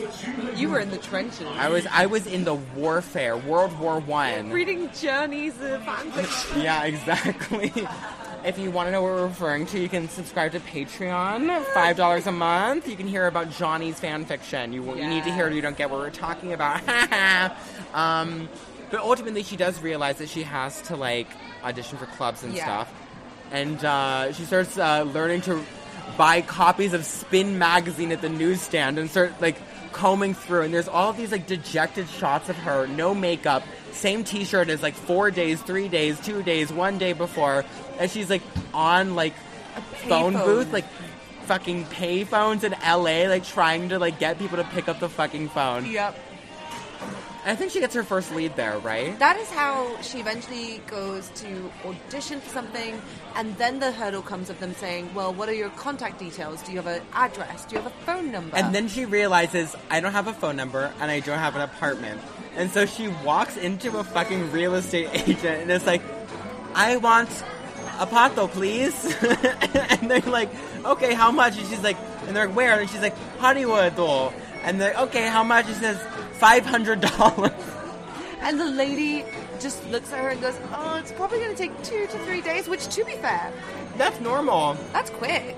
But then my favorite part is when Tomomi just turns to this woman who's like trying to find her an apartment and goes, "I stay with you, okay?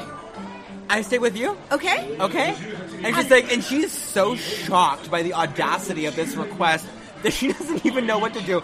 And she looks at this like lesbian punk Yes. girl. Oh my god, yes." Yes, there's like a lesbian punk realtor. Yes! I love lesbian punk realtor. I love her. And then she's like, yeah, you can stay with me. She invites her to her party den in the most dilapidated LA house. They have like a barbecue party. She drives her around. They get her an apartment. Tomomi gets blackout drunk. She is blackout drunk, downing fucking glasses of wine and burping.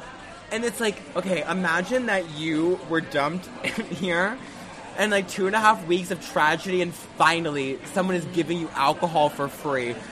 Honey, blackout 40 seconds after, I would drink five bottles in a row. Oh, entirely. Seriously. And the way, and again, it just goes to show the cruelty and the callousness of the production crew that there, there's no empathy for this woman having a hard time and being pushed into this. They're not alien gonna do environment. anything for her. No, what do they do? They slow zoom on her face as she's passed out as in she's a deck hiccuping, chair. as she's like dancing around like a fucking stupid bitch. Like, Yeah. it's incredible. Oh my god. And then she moves into her apartment, which is Yeah. one of the main settings of the show, Yep. and is by far the strain. The fact that there is like a two and a half hour reality show that prominently features an empty carpeted room with nothing inside of it. She never gets furniture. Never. She never buys one piece of furniture. The most she does, well, we'll talk about it later, but like, she sleeps in a sleeping bag on the floor of a carpeted apartment. Yep. The first night she moves in, she doesn't realize she has to sign an electric contract, and she like buys a ton of groceries, and she's like, "Oh, there's no Denki And she just does this de- dejected sort of like, again." oh my god, you know what else was the main character of that apartment? The semenjol, the sink. Because that is The where what? the sink semenjol. Oh, yeah. Because that is where she from periodically throughout the show when she gets hit with another wave of fucking torture and rejection and her being just completely and utterly thrown aside the production crew goes ah and now tomomi-san goes to the sink and she just locks herself in the bathroom and you just hear her sobbing Yep.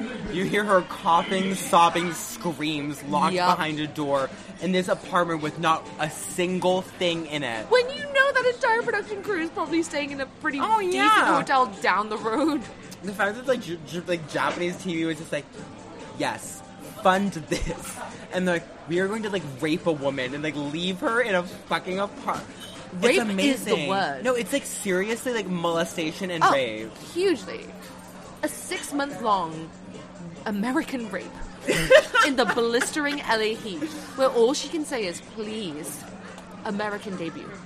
She runs out of money about now. Yeah. She has to get a part time job.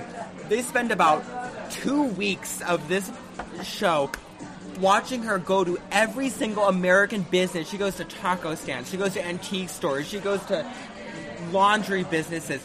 No one will give her a job because she, she she shows up and she says, um, part time job, please. And they always go, oh, th- we don't have any. No, sorry. See, that is how I knew that this show wasn't staged because when I was like helping to organize shoots for Japanese crews overseas, They like, go one- look ahead of time. Well, absolutely that because they, what it is is that they want to create this atmosphere of like authenticity by being like, oh, so especially for like Sekai Michi Aruki, which is the one I worked on, where the whole concept is like you go to a different part of the world and you get taken around by a local, but the camera crew approach it as if they've walked up to this random person who just has a really interesting local profession, and now they're having like a little chat with you and showing you their business or whatever Yeah, yeah, yeah.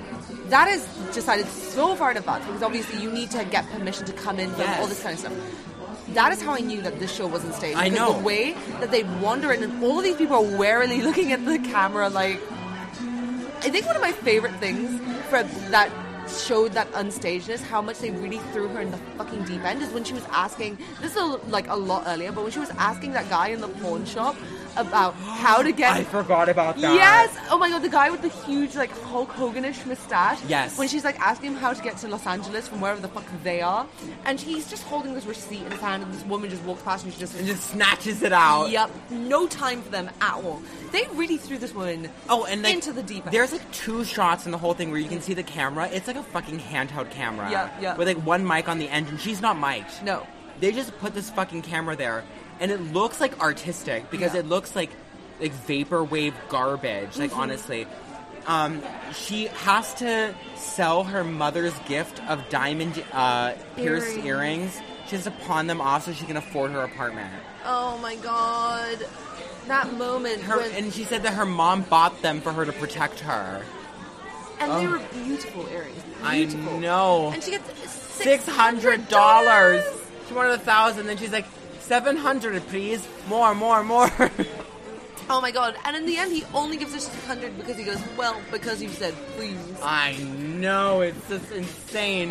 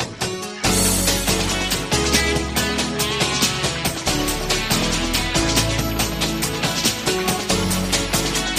「輝く白い恋の始まり」はとてもはるか遠く昔のことこと」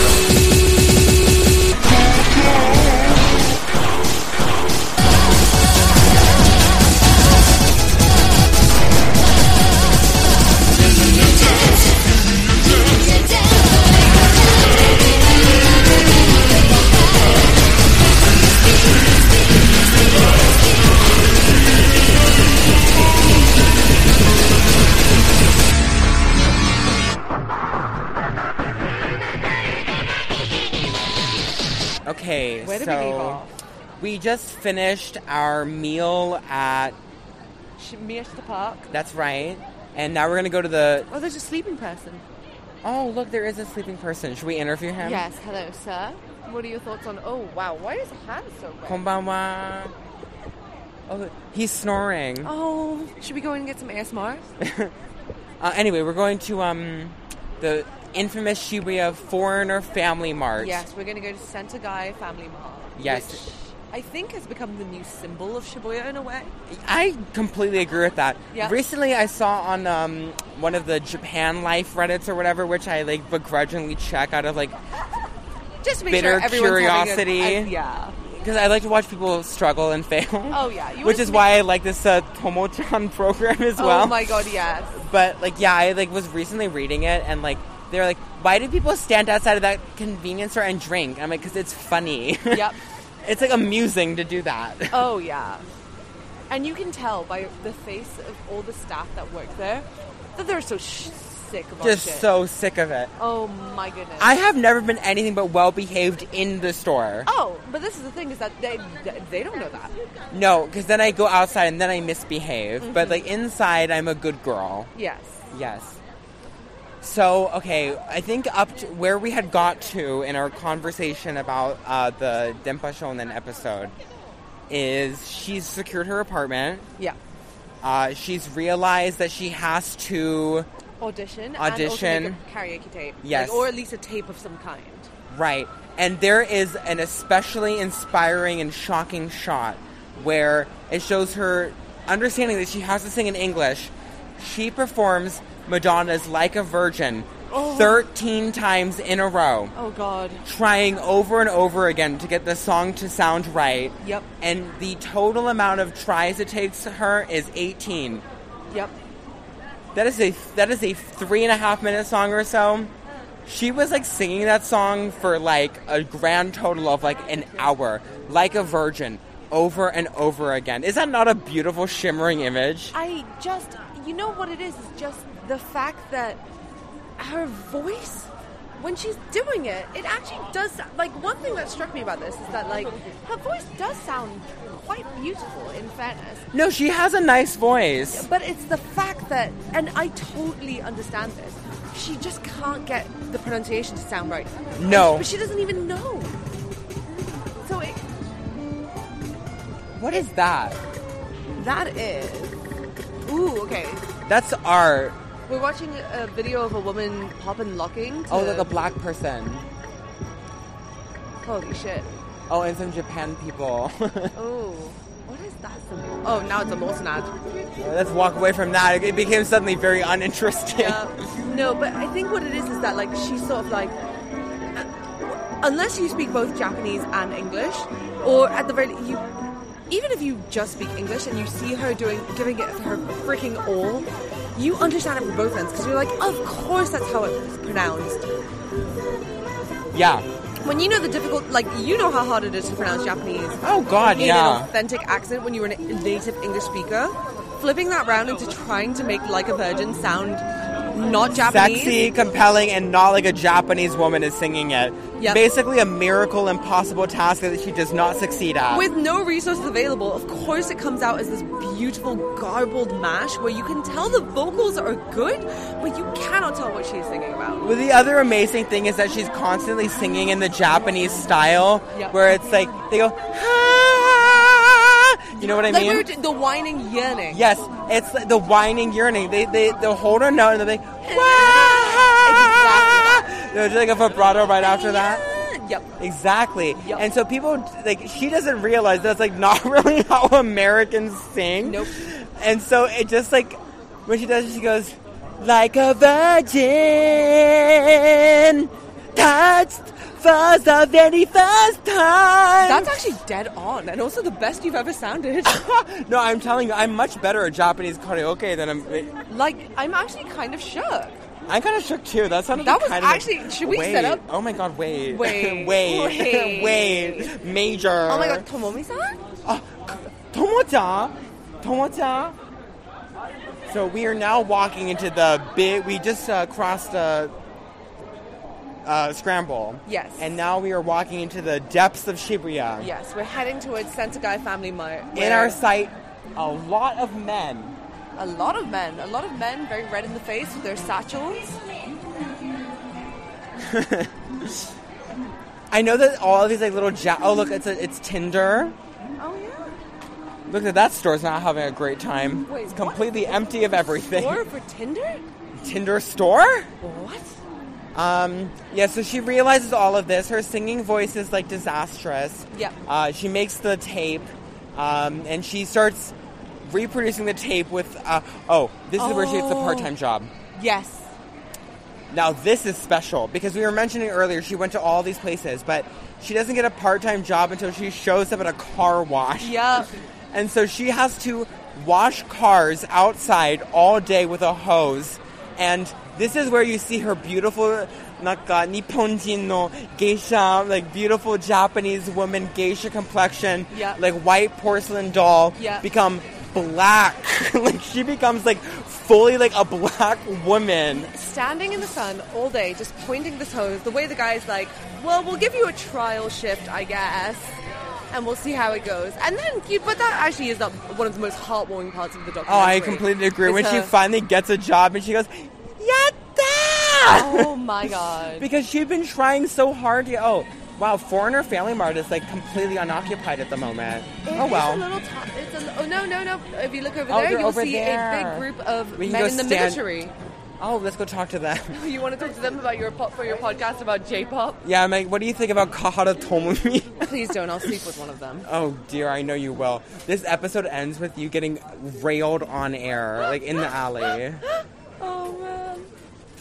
Oh, Jesus, it's so crowded in this. fa- Oh, kumasa. That's about- I think that's the third time I've had to do that on the show today. I mean, Yeah. I'm loving how I feel like it's very true to form. It is. We're, it's completely real. Oh, are you just going for a hafu? Oh man, but it's a nine percenter. See, here's the thing: is that like, hmm. Uh, that's number four. all right, I'm good for this guy. Maybe a hako. okay, here. Let me think about the consequences of what's going to happen to me tomorrow. Mm. If I get too drunk, I'm going to do bad at my job. Let's not do that. Okay. Okay. Let's let's drink You're these picking a nine- But slowly. you're picking a nine percent, which is over a seven percent highball. Yeah. Well, what you gonna do? What are you gonna do? It's true. It's all for the entertainment value. But no, while we're talking about her car wash job, can we talk about that one customer who just comes to see her sing? Yeah, there's like what I think he's Indian. Yeah. No comment.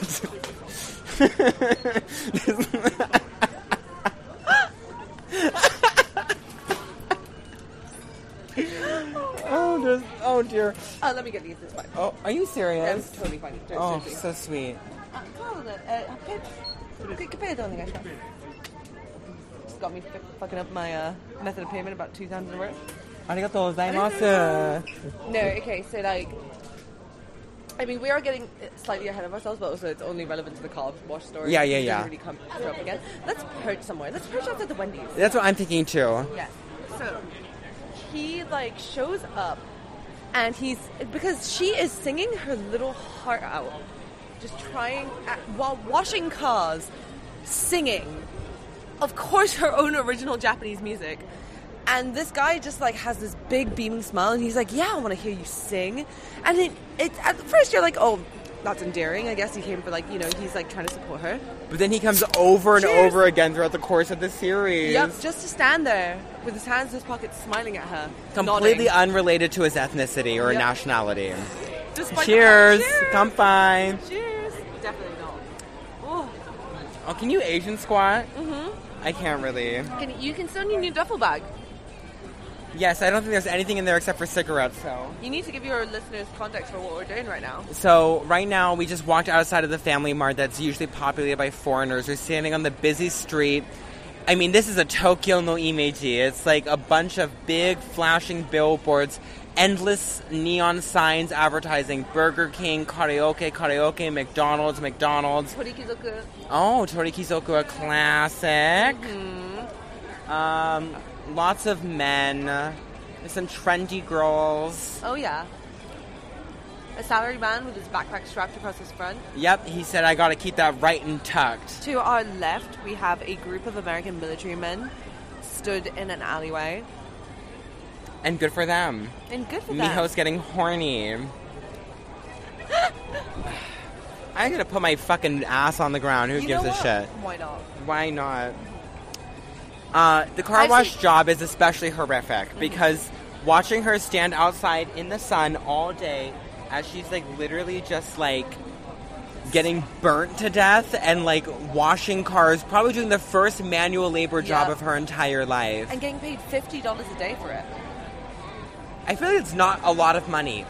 It goes in for about eight hours of work. Wow. and, and she works like three days a week. I think she works a little more. More. I think at first she Oh. used to work more, but then after she didn't. Are we jumping ahead of the timeline? If we talk about the time where she spends all night translating her song, We can just go there. shall we? So basically, she ultimately realizes, like we said earlier, she has to do her songs in English. So she just like flat out asks, like, she keeps getting like rejected at clubs because she realizes she has to audition at clubs and Oh. like do night events there. This is the timeline of it. So she sends off one of her Like a Virgin tapes to a record company. Yes. And she sends it with this letter, and it's so earnest that says, I am Japanese singer. I love to sing. I love to sing. Please consider me. And eventually, one of them gets back to her, and they try and set her up with a gig at a club. And the club owner. oh God, we gotta talk about Yes, this. we do, we do, we do, because it leads to the whole trans. Oh my goodness! But it, le- the club owner is like, "All right, I want to hear you sing," and she sings, starts singing. Uh, what is it like? Proud. Oh, she sings "I'm Proud." I'm oh, proud. I'm proud. That's the only song she sings throughout this whole thing. 'Cause That's the only. I'm 'cause it- proud. I think that's honestly the only song she has like like confidence in like truly singing, Yeah. and it's one of her worst songs. Oh my goodness. I, I, I like skip it like I don't like it, but like she literally like sings only that song over and over. oh again. my god! And she sings it for the club owner, and he's And she like, takes out that microphone handled contraption every time and goes, "I'm proud." Na, na, na. Oh my god! I should know the word that uh, came after that because I had to translate. But anyway, no. So like, she sings that for the club owner, and he gives her homework, which he's like, okay, you have to learn three English songs, and I'm pretty sure one of them is like country roads. it's not country roads, No, but it's, it's- basically the it's same similar. thing. There's one that's like, I'm a n- free woman. But that's not it. That's a Lady Gaga song. She says, I'm a something something woman. Is it the each morning I wake up? Yep. Nope. That's not it No, either. fuck! What was it? It was so American. Oh, that's gonna bother me. But the homework of her having to learn how to sing those English. What she does is she tapes the lyrics to her wall, and in then her dilapidated. in her dilapidated apartment with no furniture at all, and is like. I really hope that the like absurd image, like imagery of this is registering because it is a Japanese woman in a fucking empty apartment in in LA with no furniture, only carpet, with American song lyrics taped to the wall, and she's holding a microphone contraption and just doing it over and over again and failing every time. no, and you know what else? What kills me is that when she listens back on the recording and she goes to the lyric and she does that, that little arrow intonation for whether it goes up or down Yeah. in terms of. I do that with my Japanese textbook. I do too. Right? My Japanese teacher used to do that as well. Yep. And it's heartbreaking because obviously, if there's She a- cares. If well, it's heartbreaking because she cares, but if there's an English speaker on set, which there definitely is, because like nobody in the crew. Okay, but that staff guy, when at one point they go into an office and he's like, "Oh, camera, okay." I honestly think that like the camera guy didn't speak much English at all. No, but this is what I mean is I feel like the majority of the crew, having worked in crews like this, like basically my, my past like terrible assistant directing job at that television company I was telling you about, I only got hired because I'm bilingual. Yeah. So most of the time in these environments, nobody speaks any English, but you have to have somebody on the ground who at least speaks a little bit of English. Yeah, yeah, yeah. And I'm telling you this much: the person who, who was on set who actually spoke a bit of English did not help this girl No, one bit. not at because all. At the end of her rehearsing and so meticulously trying to notate. Oh, she is singing the songs at, at her job. Yeah. She has her mic on the job, and as in one hand she has the hose to wipe down Yeah. the cars, and the other she has her mic, and she's going like, "I'm a, a, a- a woman." Oh man, I wish I could remember what the songs were. They were so, so American. But like at the end of that, She goes to the club after this guy has promised her a gig. After he said, "Try harder, get your like pronunciation." Do and- these three songs. But the thing is, is that he puts her with this band, and they do it out of key. Yeah. They play it too low, and she sings, and only one person claps in the whole audience of the club. It is one of the most horrendous, crucifying moments I've ever seen. Because you have watched her work for like probably 30 minutes of footage at this Yeah, point. yeah. Just over And she just over. Mm-hmm. fucks up. It just doesn't happen for her. No, it's the crushing defeat in her face when he takes her into the back office and he just goes, It just wasn't that. was- What did he say? he was like, I don't know how to tell you this. It just wasn't good. And he was right. It wasn't good. They needed to play in her key. And why would they do like songs by like soul black ladies from the 70s like doing like all like what the fuck is that about? It is crucifying to watch it happen. It is like truly like absolutely horrifying. They are at this point reveling in her humiliation, her torture, essentially, of just the hours. And you can tell that she is practicing late, late at Night and day. night and day. at her job. And what's especially fascinating is that something we haven't mentioned so far is that the TV screen, as being a Japanese show from the early 2000s, is covered in text and emphasizes every humiliating sentence with huge outlined red font. It um, repeats her words in echo. It has a studio laugh track cackling at her when she fails and gasping at her horrors. every single time. Yes. every single time. So, they, and this is the thing: the fact that they are able to translate those humiliations that are happening in English into Japanese into a format where the viewer can understand the depth of how horrifying it is goes to show that they do have the resources to help her. They simply They won't. never wanted to. They simply won't. wanted her to do it by herself. Oh yes, Eventually, from this club process, she finds a club, and she sings uh, her uh, American classics to this man. And he said, "No, we actually only sing original songs here." And she goes, "I have original songs." And she goes, "I'm proud." Ha, na, na, na, na. exactly that. And then he says, "Well, wait, wait, wait, wait, wait, wait, wait." And then she's, he's like, "You had to sing in English, though. This is an American club." Yeah. And she begins. to- She's like, "Oh," and she tries to translate the songs herself with her Japanese to English dictionary, and she gets two lines into the song before she finds a word that she cannot translate. Do you know? I when that happened, I actually pulled out like my dictionary app because she got stuck on the second fucking word after the first fucking word after I'm proud, and she's got this is the ti this is the 2000s. She doesn't have a smartphone. She's on her got she's got a dictionary, and she just goes. Yeah. There isn't an English translation for this, and.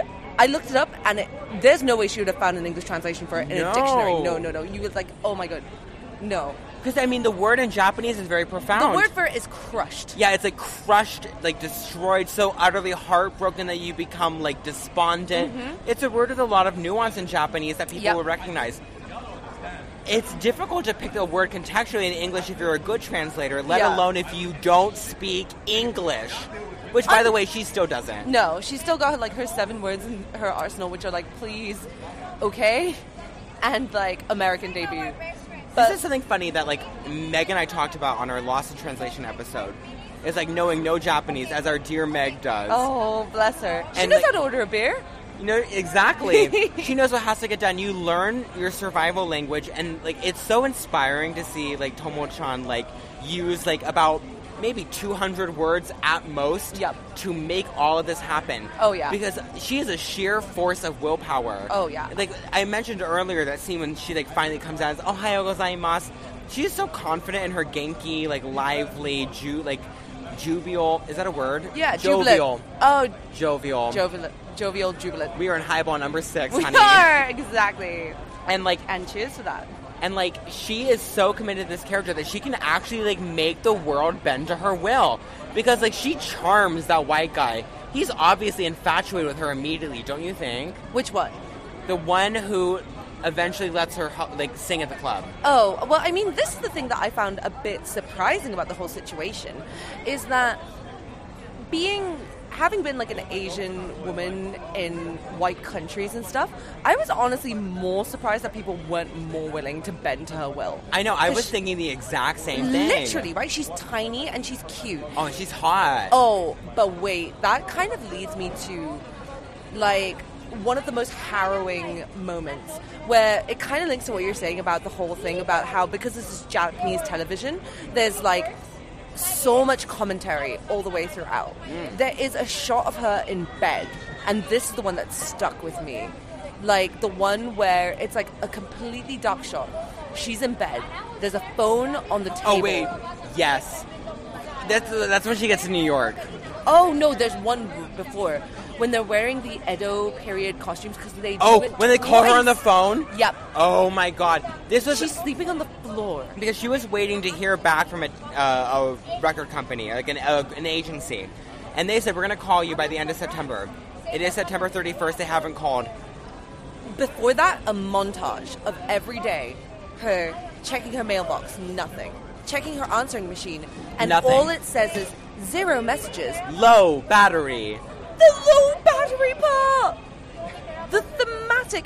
This is why it is high art. There were so many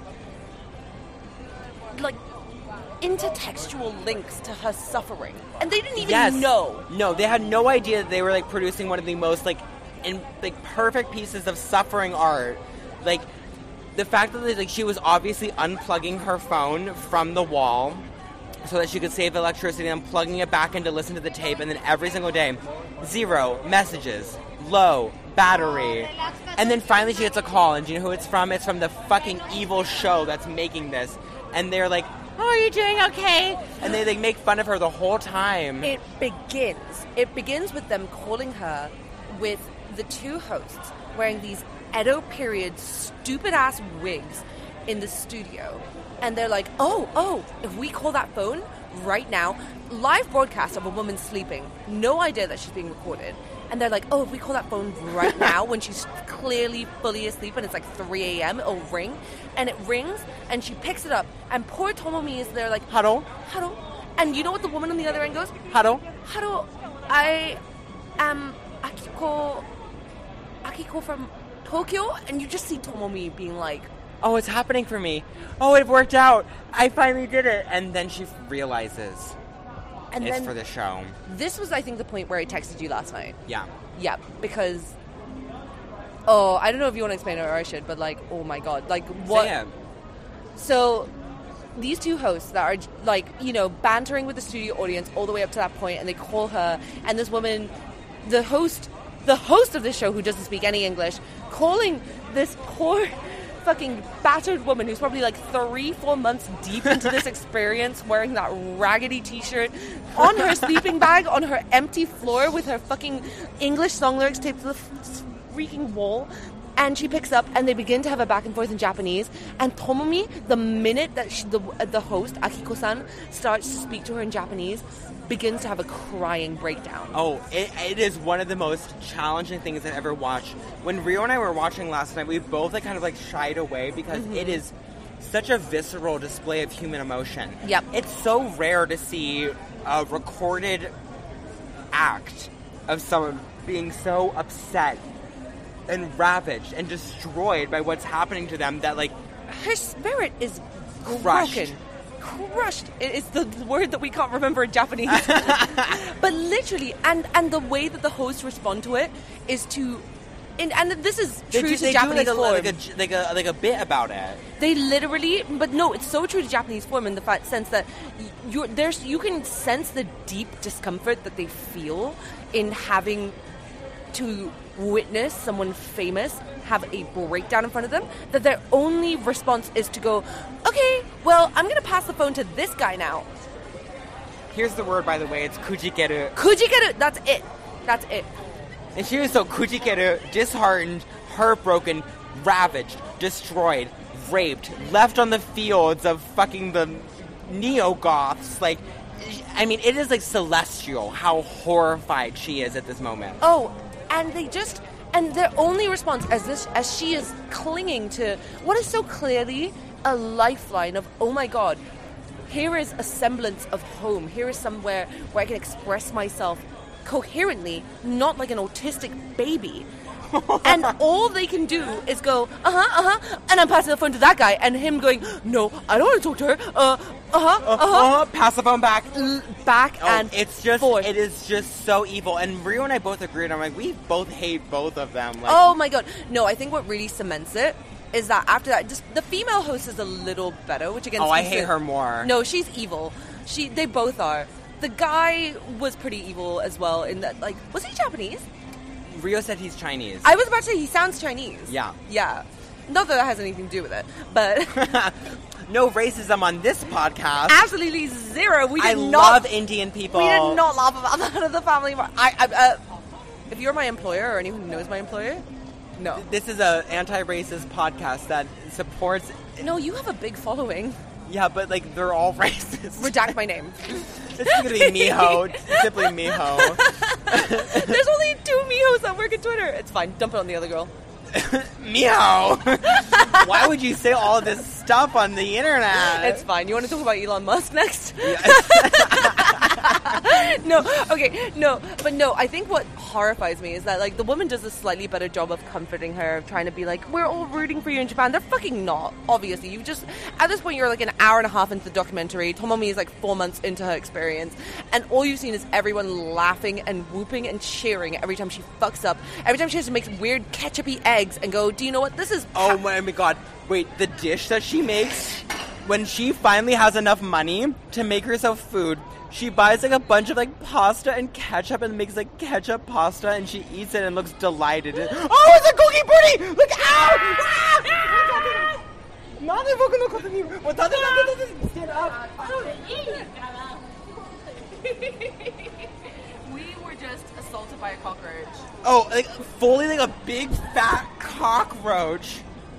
Okay, That was hideous. that was that was literally depression We were just shown in by that. by the cockroach.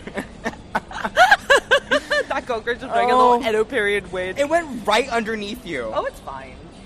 You're I'll shower. Come on, Malaysia. Woo! no, no, but I think the thing that was so harrowing is that this like ho- TV host is sitting there being like, "We're all rooting for you. We're all supporting you." They're fucking not. And then the worst part is that Tomomi goes into the bathroom again. The sink again. The bathroom. The sink is the main character of that apartment, and then comes back out, calls them back up, And says, I'm fine. Gambarimasiyo. I'm And gonna a- do my best. and she apologizes. I know, for worrying the people of Nippon. Can you believe? The people of Nippon, who, again, this is a literal bear pit, have been throwing rotten fruit at her as she's chained and just fucking going feral and has no idea what the fuck is happening to her. She calls back and apologizes. I mean, is she not the strongest woman in the world? She Legitimately. never says that she's sorry for herself one time. When she suffers, she suffers. Like we mentioned earlier, when she like fails at that club, she weeps on the street and like scream cries. Oh my god, the scream cry where she like shakes and jumps up and down. I mean, she's like literally like like crotched out on the fucking ground of a sidewalk, like gripping her head, like screaming and crying. It looks like an Evangelion scene, honestly. It's like so fucked up. And she gets back up. It is incredible. Does that mean I can watch Evangelion now? Because I've been avoiding it for a while because I think thought it would give me nightmares. It will give you nightmares, but in Yeah. a good way. It'll give you nightmares in a way that will inspire you to live more dearly. In a- which which uh, but- this did it as yeah. well. Exactly. This is also Evangelion. Oh my god. For real. Because like, okay, here's what happens. She ultimately ends up being able to debut at this club, and it is so touching. The first time that she performs her songs in English, because what what she has to do is she uh, through her boss at the car wash finds one person in the entirety of LA who can like speak Japanese. They spend about 17 hours translating her songs for her until 2 p.m. From like 6 p.m. to 2 p.m. the next Yep. day she performs those songs and they show up at her concert and she like begins to like literally cry because these people who have helped her when she had nothing The like three people that show her kindness. Yes. In over the course of six months. And then she sings the songs and she gets a fucking standing ovation. And then comes the New York arc. Yes, because I think this element might have been planned by the show. That's my guess. Yeah. Is that they probably were like, oh, she's here now. She's been here for long enough. Like, let's move the show on the Yeah. road. I think they probably called a producer in Yeah, LA that's probably in New fair. York and were like, At hello. that point, they were like, okay, for the storyline, not for this woman's mental. No, no, not for any. well-being. Of course not. No, not to end her suffering. Purely because they need to wrap it up so that it can have something for the New Year's show. No, they, they call a uh, agent who can speak a little bit of Japanese in a very charming 2000 way. Oh my god, please do you please replicate it. What he does is he goes, this man who like quote hears about her unquote like calls her on the phone and says, ah hi, Komomi san desu ka? Hi, watashi wa America no ongaku agent desu. Watashi wa Nihon ni ita koto ga arimasu. Ano, ano. カハラさんの歌を聴いて本当に上手です and like he's basically just like speaking this like broken Japanese and it's like we have a song you can audition for in New York and so she goes through this crisis of faith where she's like should I leave what's working for me at last in LA and do this audition in New York and she ultimately decides to um but like the last day when Mm. Yeah. everyone that she's worked with gives her a jacket they give her a scarf they give, give her, her gloves mittens. because at this point, it's fucking December. Yep. She's been there for like four months. Oh yeah, and it's minus six in New York City. Yep. But And then when she Mm-hmm. she's just- receiving all those gifts, she just turns to the camera and she goes, "Oh my god, is it cold in New York?" She has no, No idea. And like they don't know. They give her a jacket and scarf and mittens and send her on her way. And the trip to New York is a three day bus trip and two day train trip. It's a five day exposure to get her there. Yep. I have to pee again.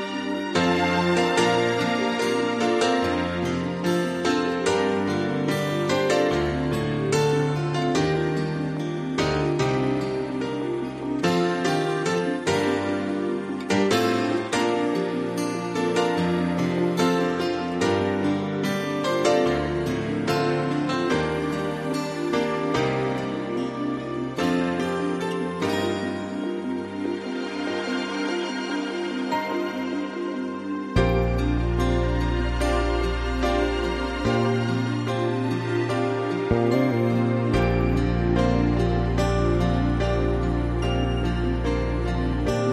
「夜中そっとあなたの寝を見ていた」「世界中誰にも知られずにビリビリビ That is bad. That okay. I just went to go pee and all of a sudden it smells like a gas leak or like Is that your cabbage dick? farts. No, No, surely not. It's not. Maybe my whole. Some, I'm just kidding. Oh, I have a funny story about my hole. We should have saved it for your Patreon. oh, we can talk about it after. Okay. Okay. So um, she goes to New York. Yeah. It's minus six degrees. Um, It's a five-day endeavor to get out there. yes. And when she gets there, she has nowhere to go, and the agent won't pick up the phone. So she has to sleep in a cafe overnight. She has to sleep in a 24-hour diner overnight. and she has to pay. And she's spent three hundred dollars to get out there. So when she buys a five dollar cup of coffee, which is the only thing she buys from this diner, she's like, "Oh my god! Oh my god! This is the best thing ever." I bet it was. Mm-hmm. And what they have her do is this agent makes. The reason that it sounds a little rushed right now is because the editing of the show at the very end is also really rushed because they're trying to get to the point. Yeah. And um, they basically have her I mean, this is really Twin Peaks' objection is they want her to do a Diana King cover song on a greatest hits cover album. No, we've missed the important part, which, Which is one? that she calls the agent over and over. But bear in mind, the timeline of this is was to me iffy. Because it seemed like the guy who was like Konichiwa, Boku wa music producer. Yeah. He it seemed like he called her to New York and it took her maybe a few weeks or at least a week to I think it scrape took her about a week to get the money together. Right, right. Because she, I remember at some point she just says to her manager, like, I'm going New York. Yeah. But anyway, so like, she he, she calls him like two times for the narrative. I I think they On the only payphone, right? Yep, and they only have him pick up on the third time. So there's Yeah. a suspense of like you can hear the commentary of them all going, "Oh, is he legit? Oh, did she go to New York for nothing?" As you just watch her, it's the stark contrast to her walking around in the baking LA sun, burning to death, going, "Please, please," as her shivering in the minus six New York winter. I mean, the torture of this show. I, I don't know if I properly described this, but like maybe like ten percent of this show is like her walking an hour to the car wash that she works at from her apartment. Oh, yeah. and through the blistering sun with her microphone, singing her songs, rehearsing. We forgot to mention that because that was what it was coming in. Was then she spent like 6 p.m. to 2 p.m. translating her song, And then into she went right English. to work. Right to work. Walked an hour to work, and she Japanese just goes work ethic. Literally. No wonder pe- so many people die from their desk. It's from exposure. Yeah, and like, it's like she like really believe she like really believed in her like vision and like she like put herself through actual elements. Like she like put herself through like survival conditions. Yes. And when it's like her in the red coat that was given to her by her friends in LA and she's like shivering like freezing to death and she's like finally picks up on the third call. I mean, that is a moment of drama. Wait, while we're on that, can we talk about when she pauses outside a poster for was it Kelly Clarkson? Yes. When she It was the, it was no Britney Spears. It was Hit Me When- Baby One More Time. Yes, when she s- stands staring into the shop window that has this like floor to ceiling poster of Britney Spears, and she just is like, "That is gonna be me," and she doesn't look away from it, and the ca- the camera does that voyeuristic shot of that slow zoom as she's getting tears in her eyes, and she's like, "This is it." this is it. As she's standing outside what looks like it's not even a cute, like trendy shop. It's literally just like some gross little like gas station style little like disgusting store that happens to have a poster of Britney Spears and she's just standing there, staring into it, like with that grit and determination. Oh, I mean, it's like on, it's awe-inspiring. It's like sublime. Yep. It's like the painting of that one guy like looking into like the misty mountains. Mm-hmm. It's crazy. And then here she shows up in the misty cold of fucking late December New York. Mm-hmm. Um, this is where I think the show steps in because I said I think that they kind of organized her. Uh, they definitely let her get an apartment in New York. Oh yeah. Yeah, they were like, oh, it's like her, like, the, like the agent's like friend's apartment, whatever. Um, and like she like has to go through like four weeks of vocal training, which previously she did in LA and cost her about twenty five percent of her salary every month to do the vocal training. Oh my god. Absolutely that. We can talk about the vocal training, but while we're on the topic of her New York apartment, which begins with her eventually when he calls, when he picks up the call, and he's like, Oh, Konichiwa, hi, can you come to my office right now? And she speeds over there. And he's like, okay, I have a producer friend. And the producer friend doesn't pick up and he goes, what is your address? What is your phone number? And she's like, oh, God, I don't know. And he goes, you sleep here? Yeah, because he said he says in Japanese, he's like, "Ano, kore wa ii kana." You sleep here, in his tiny office. And then I guess she does, and then like apparently they find somewhere for her to sleep. She goes through weeks of vocal training, and uh, very abruptly she's able to record the song. But wait, no. While we're talking about the place that no, this is me. Oh, this is a big deal. I know Yes. you're about to bring up. the New Year's Eve. Yeah, and this is especially torturous in the one video version that's available of this. Oh God, yes. because this show Denpa Shonen does like a um, New Year's special. They do like a New Year's countdown special, And while she's like sleeping, tr- like absolutely traumatized after like quite literally like months of rape, they like call her at like 9:30 when she's trying to sleep and are like, "Oh, well, hello, it's about to be midnight in Japan. Here's your fortune." And it goes on for like 30 minutes. No, and the fact that for this one, so for the earlier call, which was already when I saw that call happen, I was like, this is worse than the torture that they do to people at Guantanamo Bay. Absolutely. Truly. But the way that it's done on the stage outdoors with like an audience of like Anticipating people, a crowd of 1,500. Truly, and it's the same shit again of them calling this woman in the dark, her desperately hanging on by a thread, them all saying, We're all cheering for you in Japan. No, we're not. No, you're not. And then what they do is someone, one of the production members, cruelly sets up like a New Year's like, not fireworks, Confetti. confetti, yeah. And it like explodes over her, and she like briefly goes, "Nani, what?" And she looks up, and then she goes right to bed because she is so fucked up from this. Yep, yep. And the next morning, the shot of her waking up. And cleaning, Okay, now to clarify, it's not like one party popper. They set up, they had the budget to set up giant silver glitter confetti cannons Yep. in this woman's room, which, if she was staying at someone's house, is fucked beyond belief. Like, truly, they explode a tsunami of glitter confetti upon her, which she then spends at least a minute of the next sex segment cleaning up because she goes, Oh my god, I can't leave this here. it's not her house. No, And she has to clean up like this fake snow and shit. It's so evil.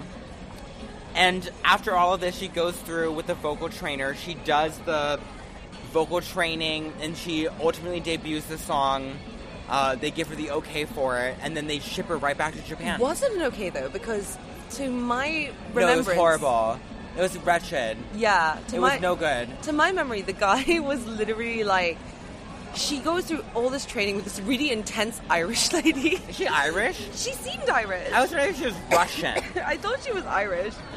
That's me coughing on my vape. But no, like, it's this intense Irish woman demanding that she pronounce all her words correctly. Because the caveat of her getting onto this, like, compilation album is that she can sound not Japanese. And good luck with that with a fucking Irish vocal trainer. oh yeah. And after she's done recording, all the producer says to her is, I will consider using this. Yes. And I don't think they did. I'm not sure that they did. I maybe they did. I can't confirm it. I tried to look it up. I couldn't find it. They ultimately did a Japanese version of the song that she ultimately like Oh my recorded. god. But they sent her back to Japan the humiliation. because they, they send her back in the blindfold once again after she lands back in like a Haneda airport in Tokyo. They hand her the blindfold once again, and you can see her like do like at first like a horrified look of terror, and then she like tries to be like bemused about it. It's crazy. The that millisecond facial expression before she goes, Yes. Majide. Majide, really? Are you serious? Majide? Oh my god. And do you know where they take her? They take her to a stage in front of 1,500 people. After she's been on a plane for 16 hours, driven an hour and a half to Shibuya, where we are sitting right now, Where she's still wearing wearing the fucking jacket that her friends gave her in LA, still wearing it. And they said, "Okay, well, this is your raibu. This is your this is your showtime. You have to sing." And she gives a horrible performance. it's so bad. It's really sad. It's like it's depressing. she pulls the blindfold off on stage, greeted with all those thousands of people. And she's like crying and it's like it's supposed to be a moment of like bliss, but she's obviously crying out of like pure trauma. And then it just ends. and she sings it. It's horrible, and then it just ends out of no. It just cut. Now, we have gone through everything basically. I think we basically addressed everything that happened in this. What did you take from it personally? Personally, I think that Japan has made a fine art of commodifying all of the debauchery that other countries whisper at, maybe try to imitate, but couldn't. Because, like, one of the things I always talk about is the fact that, like, sex here, which is so repressed. Very Se- different. Oh, you know, here's the thing sexuality and sexual expression here is, by and large, in the general populace, so repressed. But that manifests itself in, you know, hideous, normalized, like, rape fantasies and, like, bars where you can pretend to molest women on the trains and shit, and, like, the normalization of pedophilia to an extent, uh, and, you know, all of that shit this is that to that nth degree when it comes to reality television cruelty because you think that Ameri like when people think about Japanese television cruelty they might think about like one of those like game shows where you have to like fit yourself through one of the funny boxes or the one where they're like oh pronounce this word otherwise we'll hit you with like a stick or whatever but sorry no but this truly showed me like oh no no no American television shows like fucking The Jersey Shore, F Boy Island, or across the pond, like The Only Way is Essex, whatever. Yeah. They think that they've Big Brother, whatever the fuck it is, they think that they have managed to distill that essence of cruelty of like constantly being surveilled. They don't even come close. They don't even come close. The moral compass that is utterly lacking because this is the thing. Japanese television will destroy the essence of your being and then tell you on air that we're all rooting for you. that we all care Yeah. about you. And Western media is not, d- would never dare to be so bold faced. No, and do you know what I think on it? I mean, I think that th- this show came out about 20, 21 years ago now. Yeah. They don't do this anymore so much in, in Japanese media. No. They- They've, you know, regularized past it. But you know what we get from this, uh, from, from this, uh, a t- like total atrocity of evil. Yeah. And of this, they basically like do like a Lars von Trier movie on this woman. Oh, yeah. And they, they are like absolutely like horrifying her life for months at a time. But you know what happens? She beats it. She succeeds because she like could have quit like that one guy did. Yeah. But keep yourself alive.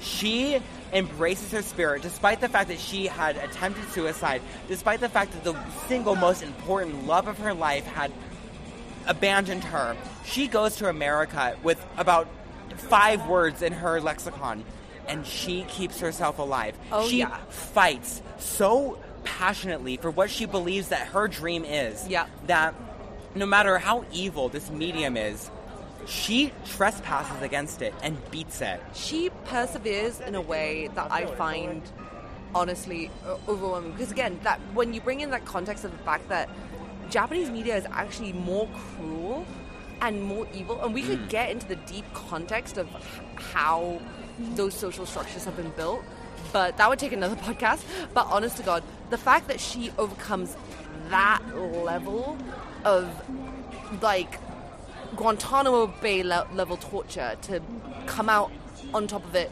actually all right and actually to beat through it and make her own music career goes to show the resilience of a spirit. Well, in some way, to me, it almost makes the medium like valuable because obviously n- not everyone is going to be able to survive this, but those who do become glistening art items. Like no one knows about this. It's not translated into English. No, I- as I said earlier, no one has ever even talked about this like in extent. Even in Japan, I looked up.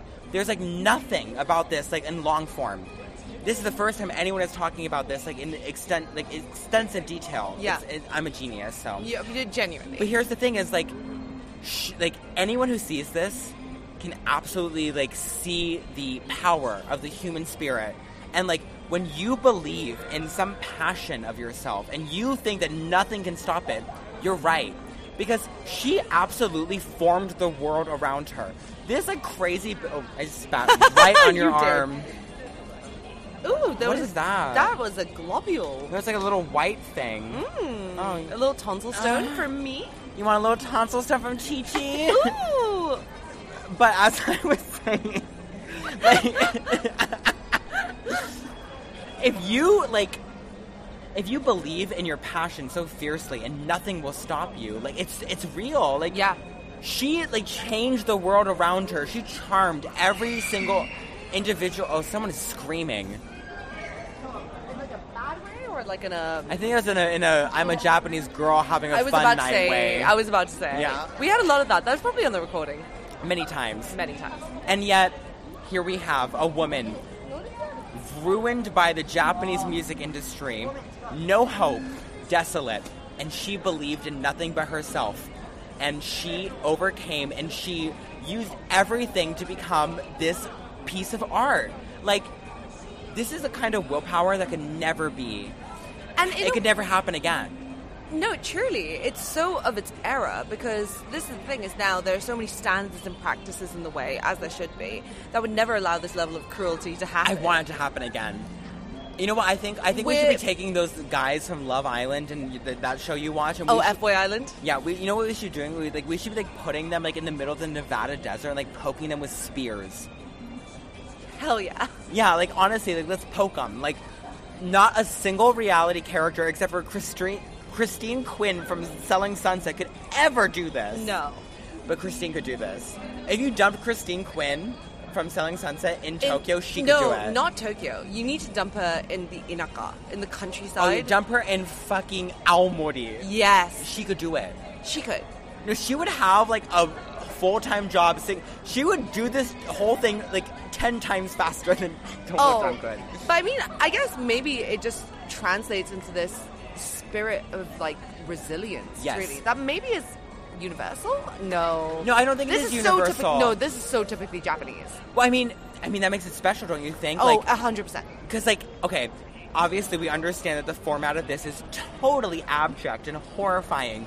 And yet, the Japanese person can endure it and beat it for their own dream and passion. If you put an American in this situation, except for Christine Quinn, like every single one of them, Six Dead. six months. Six months of that. six months. The closest thing is RuPaul's Drag Race. Yeah. Think about how much Jap like non-Japanese Eikaiwa teachers complain when they come here. Oh, it's so it's retarded. To, sorry, I know that you're. I, I I do object to that word. it's okay. It's, And if you're my employer, I would hope that you take note of that. I try to I try to watch my mouth with you, but Thank you. I will say this flat out. It is retarded Yeah. when Eikaiwa teachers come to Japan and like, oh, it's like really hard to like do like a post office thing. Okay, bitch, watch this. Yeah. Watch Tomo-chan Yeah.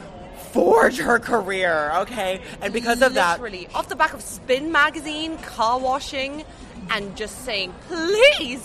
Did you feel like a little inspired to try harder after this?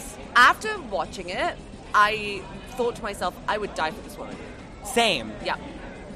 I hope she hears this. I hope she hears it too. Uh, she won't understand a single word. あ、ともにさん、あもしかしてこのポッドキャストのエピソードを聞いてたら、まあすいません、私の日本語そんなに上手ではないんですけど、あの本当に伝えたいメッセージはなんかこのプログラム見た後はともにさんのどういうんですかなんか頑張ってて。ともにさん本当にアメリカに頑張ってて私たちもすごくなんか頑張る気が出ましたのでわかり絶ま対すそう絶対これからもなんかまあもちろん生き生き物はいつもなんかむ辛い時とか難しい時もあるんですけどなんかともみさんのドキュメンタリーを見たら絶対こ何か難しいこと起きた起きても、これか何 I'm fucking out but like genuinely 何もなんかなんか起きてもできると思ういや、気持ち一緒です。そう自分になんかき緊緊張じゃなくて、えっと、自分に自信があればできると思う、あの僕はなんか言ったらあの僕の彼氏さんね彼はあのともちゃんに説あの紹介してなんか初めてこのテレビ番組ってなんかいなんか初めてその感動していたそうすごい感動 したそう感動した本当になんか人間はこのやばいことをできるもそれはまあ素晴らしいだよねだよねと思うでそしてなんかその番組の間になんか、まあ、日本人のなんかホースとか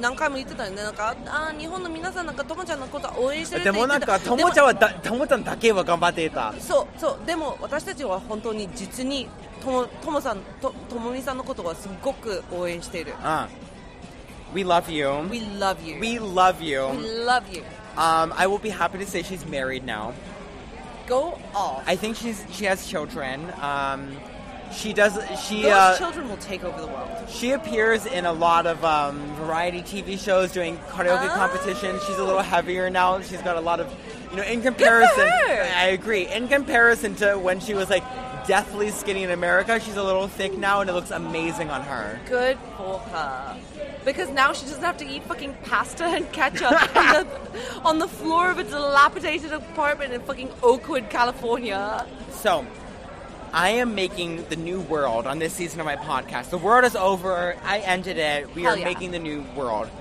From what we have witnessed today, what are we taking philosophically into the new universe? Into the new universe, I think what we're saying is that we should have more television. I think that we should have more extraordinary trials of the human spirit, so severe and so devastating that it can only prove the Nietzschean beautiful quality of what it means to truly believe in your own fucking passion. Tokyo, minasan daisuki! And that lady just coughed at us. And couldn't give a shit.